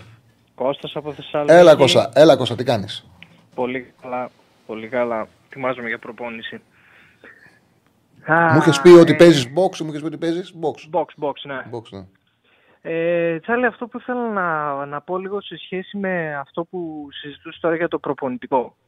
Ένα από τα προβλήματα που υπάρχουν ναι, γύρω από το προπονητικό και είναι ένα πρόβλημα το οποίο ισχύει γενικότερα για τα έργα. Είναι ότι οι εταιρείες οι οποίες μπορούν να αναλάβουν αυτά τα έργα στην Ελλάδα είναι συγκεκριμένες και είναι και συγκεκριμένοι επιχειρηματίες από πίσω. Το πρόβλημα είναι ότι ε, μαλώνουν οι επιχειρηματίες μεταξύ τους για το ποιος θα το πάρει και η κυβέρνηση η οποία δεν θέλει προφανώς να σπάσει αυγά με κανέναν από αυτούς τους επιχειρηματίες καταλήγει πάντα να παγώνει ένα έργο γιατί ε, είναι η πιο εύκολη λύση για αυτούς. Γιατί τα λεφτά αυτά, όπως είπες, είναι από την Ευρωπαϊκή Ένωση. Θα έρθουν, θα τα δώσουν και θα γίνει το έργο. Το πρόβλημα συνήθως είναι το ποιος θα το πάρει αυτό το έργο. Εκεί είναι το πρόβλημα. Εκεί είναι που τα σπάνε, εκεί είναι που μελώνουν. Και προφανώς φταίει κατά βάση η ίδια η κυβέρνηση που δεν Ναι, και έχει σου τα... λέει, και σου λέει μην τα σπάς από τον ένα επιχειρηματία και δεν με στηρίξει για παράδειγμα από την εφημερίδα του το κανάλι του γιατί θα το δώσει στον άλλον οπότε ας μην κάνω καθόλου το έργο να έχω το κεφάλι μου ήσυχο ε, μπορεί να συμβαίνει και αυτό στην Ελλάδα Είναι, είναι αστείο, αλλά κι όμως ε, συμβαίνει και Ναι, συμβαίνει ναι, και ναι. συνέχεια. Ναι. Δηλαδή και το ελληνικό νομίζω σε κάποια φάση, ένας από τους λόγους που είχε ε, παγώσει εντελώς, είναι και, είναι και για αυτόν τον λόγο. Γιατί μάλλον είναι επιχειρηματίες για το ποιος θα το πάρει. Και εντάξει, ποιοι είναι αυτοί οι επιχειρηματίες, 4-5 είναι, μεγάλο καρχαρίες, όλοι λίγο πολύ ξέρουμε ποιοι είναι, μάλλον μεταξύ τους. Και η κυβέρνηση κάθε πίσω, η εκάστοτε κυβέρνηση, δεν μπορείς να το ρίξεις σε μια κυβέρνηση αυτό. Όλες Μμμ. κάθονται πίσω και λένε παιδιά, εγώ αυτή την καυτή πατάτα δεν την ακουμπάω, παγώνει το έργο, δεν θα γίνει, τι κρίμα, δεν θα έχουμε επένδυση, εγώ να μπλέξω με εσάς δεν θέλω. Και καταλήγει να μην γίνεται τίποτα, ποτέ. Και αυτό δεν ισχύει μόνο για το προπονητικό, ισχύει για οποιοδήποτε. Γιατί το κονδύλι υπάρχει, δεν, δεν είναι ότι δεν υπάρχει. Απλά ποιος θα το πάρει, ποιος θα πάρει το έργο, ποιος θα πάρει τα λεφτά; έτσι είναι έτσι είναι. δυστυχώς είναι περίεργο αλλά είναι έτσι μπορεί να είναι είναι ενοχλητικό αλλά είναι έτσι Επίσης το Πολ ε, έχει γίνει πολύ ενδιαφέρον αυτή τη στιγμή αν θέλεις να το δεις για τον Παναθηναϊκό. για πες Ε, το στόπερ είναι στο 63%, Μμμ. αριστερό εξτρέμ στο 12%, center for στο 13% κεντρικό half στο 12%. ναι οκ Ποιος θα πάει δεύτερη Κυριακή δεν έχει πήρε τέτοιο πήρε. Κουράστηκα να δικαιώνω μέσα αυτή την εκπομπή. ε, μη- είναι στα όρια του στατιστικού λάθος δεν σε φάνε ακόμα Πεχτάρα, Στέφανε. Εντάξει. Αυτά από μένα, Τσάρλι. σε Απλά ευχαριστούμε επειδή, Κώστα επειδή ήταν ε, συνεχή συζήτηση για όλο αυτό Μμμ. και όλοι θέλουν, ε, ο καθένας θα θέλει να κατηγορήσει είτε την κυβέρνηση, είτε την ΕΠΟ, είτε το ένα είτε το άλλο. Κατά βάση κανένας από αυτούς δεν θέλει να γίνεται αυτό που γίνεται. Δηλαδή δεν υπάρχει κυβέρνηση που δεν θα ήθελε να πει «Α, εμείς φτιάξαμε αυτό». Απλά το θέμα είναι ότι πρέπει να σπάσει αυγά. Και εκεί Μμμ. μπαίνει η ζυγαριά του να σπάσω αυγά με επιχειρηματίες ή απλά να μην γίνει το έργο και κόψτε το λαιμό σας, βρείτε τα τι θα κάνετε, προπονηθείτε σε ένα ωραίο κήπο. Δεν με νοιάζει. ναι ναι Αυτά Τσαλή, καλή συνέχεια. Σε ευχαριστώ πολύ, σε ευχαριστώ πάρα πολύ. Γεια σου Κώστα μου. Λοιπόν, υπάρχει κάποιος που πιστεύει στη διπλή ανάπλαση, εννοείς διπλή απάτη. Νομίζω θα προχωρήσει κανονικά αυτό το έργο. Ε, λοιπόν, ε, ρωτάει ο φίλος αν έχεις κλείσει την Πάμε FC. Έχεις κλείσει την Πάμε FC. Εγώ με τόσο που καπνίζω, αν πάω να τρέξω, θα λιποθυμίσω στα 10 λεπτά. Καπνίζεις, ε; Τι να κάνω. Να το κόψεις αυτό να κάνεις. Δυσκολίες έχει η ζωή. Λοιπόν, ωραία. Αλλάζουμε και βάζουμε, πάμε στον Ολυμπιακό. Λοιπόν, ο Ολυμπιακός σίγουρα θέλει κεντρικό αμυντικό. Δεν πιστεύω Κοίτα, ότι. είναι παρατέταρτο. Ε, ένα ταρτάκι. Ή να πάμε. Κάτι πιο ανάλαφρο θα έλεγα. Ναι, και να τα αφήσουμε τον Ολυμπιακό και τον Πάο κάτι τι άλλες φορές. Ναι, ναι. ναι. Και τι βγήκε, ισοψηφία βγήκε αριστερό. Α αφήσουμε, το αφήσουμε λίγο ακόμα για να δούμε πώς θα κυριαρχήσει. Ε, Ε, τώρα το κλείσα. Το κλείσα. Αριστερό, σεντερφόρ. κεντρικό. Ουσιαστικά θα- ο Παναγικό θέλει στόπερ, 63%. Και στα άλλες θέσεις υπήρξε η απόλυτη ισοψηφία με 12% και αριστερό εξτρέμ και σεντερφόρ και κεντρικό σκάφ. Για να λες, θέλω πάμε σε κάτι πιο ανάλαφρο, κάτι έχει σκεφτεί. Περιμένω να ακούσω τι έχει σκεφτεί. Δεν έχω σκεφτεί κάτι. Αλλά ας μας δώσει εδώ το κοινό content να εμπλουτίσουμε το περιεχόμενο. Ναι, ναι. Ε, εγώ θέλω να μου δώσεις το εξής στο κοινό. Ε, ε, αύριο στις 7 ή στις 5 η ώρα, πόσα έρθω εδώ πέρα; Τα, ε, το μετρό είναι κλειστό παντού. Δεν μπορεί να μπει σε, ναι, να βγεις. Κλείνει το μετρό 2 η ώρα. Σε όλα. Ε, να πατήσεις Αθήνα δεν γίνεται με αυτοκίνητο. Να φτάσεις ποτέ. Με ποιο τρόπο εγώ θα έρθω αύριο να κάνουμε κουβί 5 η ώρα; Αυτό αν μου λύσει το, ε, ε, αν μου λύσει το κοινό, πώς θα έρθω εγώ αύριο να είμαι 5 η ώρα εδώ να κάνουμε κουμπί, να είμαι 4 η ώρα εδώ, 4.30 να κάνουμε κουμπί στις 5. Αν μου το λύσει το κοινό αυτό, θα είναι όλα μια χαρά. Αυτό περιμένω να μου στείλετε στο chat ποιος είναι ο τρόπος να έρθω εδώ στις 4 η ώρα να κάνουμε κουμπί. Έχουμε κανένα να πάει να πάρει τον Τζάρλι από το ελληνικό να τον φέρει στα εξάρχεια; Α, μόνο ρε τέτοιο ρε. Με μηχανάκι. Αν έχει κάποιος μηχανάκι να με, να με γίνεται με μηχανάκι να μπει στην Αθήνα.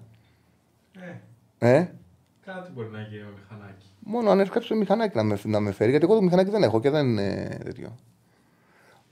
Άμα έρθει κάποιος με, μηχα... με παπάκι να με πάρει να με φέρει, θα δούμε.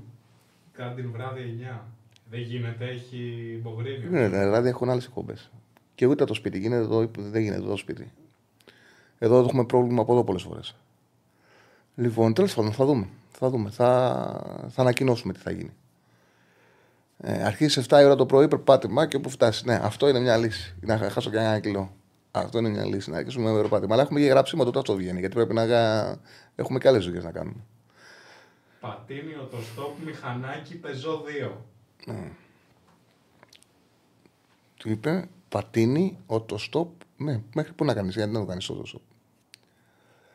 Πάρε ένα τσόρλι. Τι είναι αυτό; Κοιμήσου στούντιο Τσάρλι. Ναι, αυτό θα ήταν μια λύση. Να κοιμηθώ στο στούντιο. Η λύση ξέρεις ποια θα ήταν. Μμ. Να γίνει ένα πενηνταρικάκι donate σήμερα, αυτή τη στιγμή που μιλάμε, να πάρεις το ταξάκι σου αύριο, να έρθεις εδώ πέρα άρχοντας. Γιατί θα πάρω το ταξί; Γιατί μεταξύ αφού θα κλείσω, θα κλείσω κέντρο, ρε. Δεν είναι αυτό το πρόβλημα. Θα ε, κλείνει το κέντρο. Δεν είναι το πρόβλημα να πάρω και ταξί. Θα πάρω ένα ταξί και θα ερχόμουν και θα πήγαινα, εντάξει. Α, θα κλείσω κέντρο. Δεν μπορεί να φτάσεις.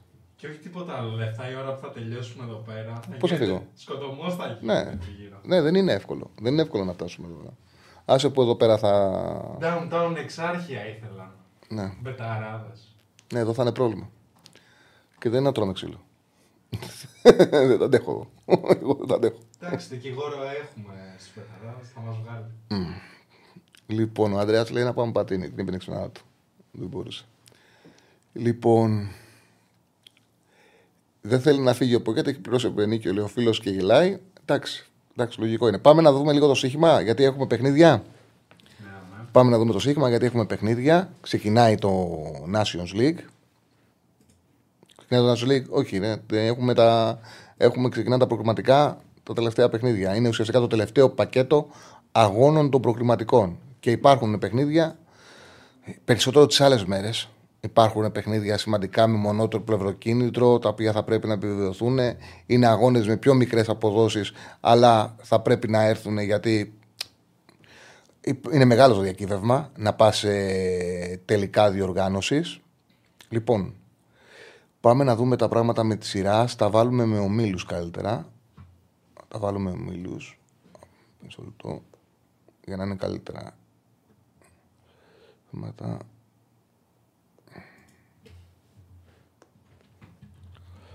Λοιπόν, πάμε εδώ. Έλα μου, ρε, εντάξει.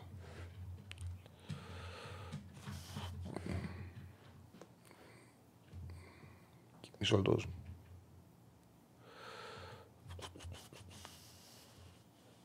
Πλακίες κάνω.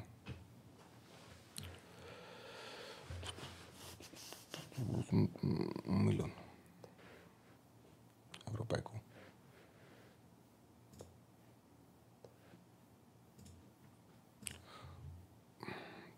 Τι μου βγάζει αυτό. Καλά τώρα έτσι. Το Euro. Στη, στη σημειώση σου το έχω. Ναι, μωρέ, εντάξει. Α, τε- ε, μου έχεις, όχι, τι, δεν ψάχνω πώ λένε. Ψάχνω τους ε, τους ομίλους για να τα πω ωραία και τους βρήκα. Εντάξει, πάμε. Μουντιάλ, Euro, Euro, κύπελο, UEFA, πού το. Euro. Ωραία.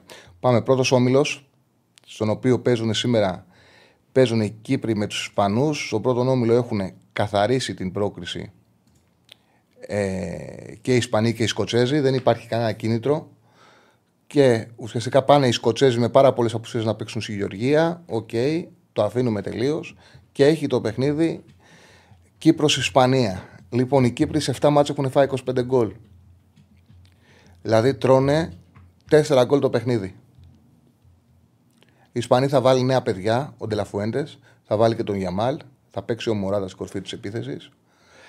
Τώρα, για να βρεις απόδοση, πρέπει να πας το over, το line του over. Άλλων προπονητών τον είχαν διώξει οι Κύπροι. Αλλά τώρα επειδή είναι- με το Κετσπάλια έχουν, τον έχουν κρατήσει. Έχουν κάνει επιτυχίε στο Κυπριακό ποδόσφαιρο, τον έχουν κρατήσει.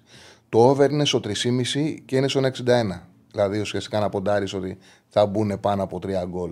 Στο ασιατικό handicap πρέπει να το πας, νομίζω, στο, στο 2,5 για να βρεις απόδοση για να δω περίπου. Στο ασιατικό έχω ανοίξει B365 για να, πας στο, για να βρεις απόδοση, πρέπει να το πας στο, δυο- στο 2,5 είναι ένα 50. Δηλαδή πρέπει να το τραβήξεις πάρα πολύ για να βρεις μια τιμή. Ε, Όποιος θέλει, λογικά οι Ισπανοί θα κερδίσουν εύκολα την, ε, την Κύπρο. Εντάξει, λογικά θα κερδίσουν εύκολα τώρα από εκεί πέρα. Όποιος θέλει, τα αγοράζει αυτές τις τιμές. Εγώ ε, έχω ασχοληθεί με το Εστονία-Αυστρία που ξεκινάει στις 7. Εδώ βλέποντας τη βαθμολογία δεν υπάρχει κίνητρο γιατί οι Αυστριακοί έχουν περάσει, έχουν εξασφαλίσει την πρόκριση και οι Βέλγοι. Ουσιαστικά και οι Βέλγοι στο τελευταίο παιχνίδι έχουν να κερδίσουν εντός έδρας του Αζερμπαϊτζάν για να έρθουν και πρώτοι. Όμως δεν γίνεται. Ο, Ρα, ο, Ρα, ο Ράνκινγκ, ο προπονητής της Αυστρίας, βρήκε ένα, ε, βρήκε ένα κίνητρο το οποίο θεωρεί ότι είναι σημαντικό και θα παίξει με την καλύτερη, και είναι σημαντικό, θα παίξει με την καλύτερη του 11 στο, στο παιχνίδι στο Ταλίν σήμερα με βασικούς και είπε ότι είναι πολύ σημαντική η νίκη, είναι απαραίτητη η νίκη, γιατί άμα την πάρουν, εξασφαλίζουν ότι θα είναι η καλύτερη δεύτερη των ομίλων. Αλλιώς μπορούν να τους περάσουν οι Σκοτσέζοι. Ε, και αν είναι η καλύτερη δεύτερη των ομιλών, τι πετυχαίνουν. Καλύτερη κλήρωση για τα τελικά του Euro. Θα έχουν καλύτερη κλήρωση αν. Ε, ναι, αυτό. Ότι παίζει πολύ μεγάλο ρόλο η κλήρωση και γι' αυτό το λόγο θέλουν οι Αυστριακοί τη νίκη. Γιατί δεν είναι. Μα το λέω αυτό. Ότι δεν είναι ότι οι Αυστριακοί μπορούν να βγουν πρώτοι. Δε, γιατί οι Βέλγοι θα κερδίσουν την τελευταία αγωνιστική του Αζερμπαϊτζάν εντός και θα τους περάσουν.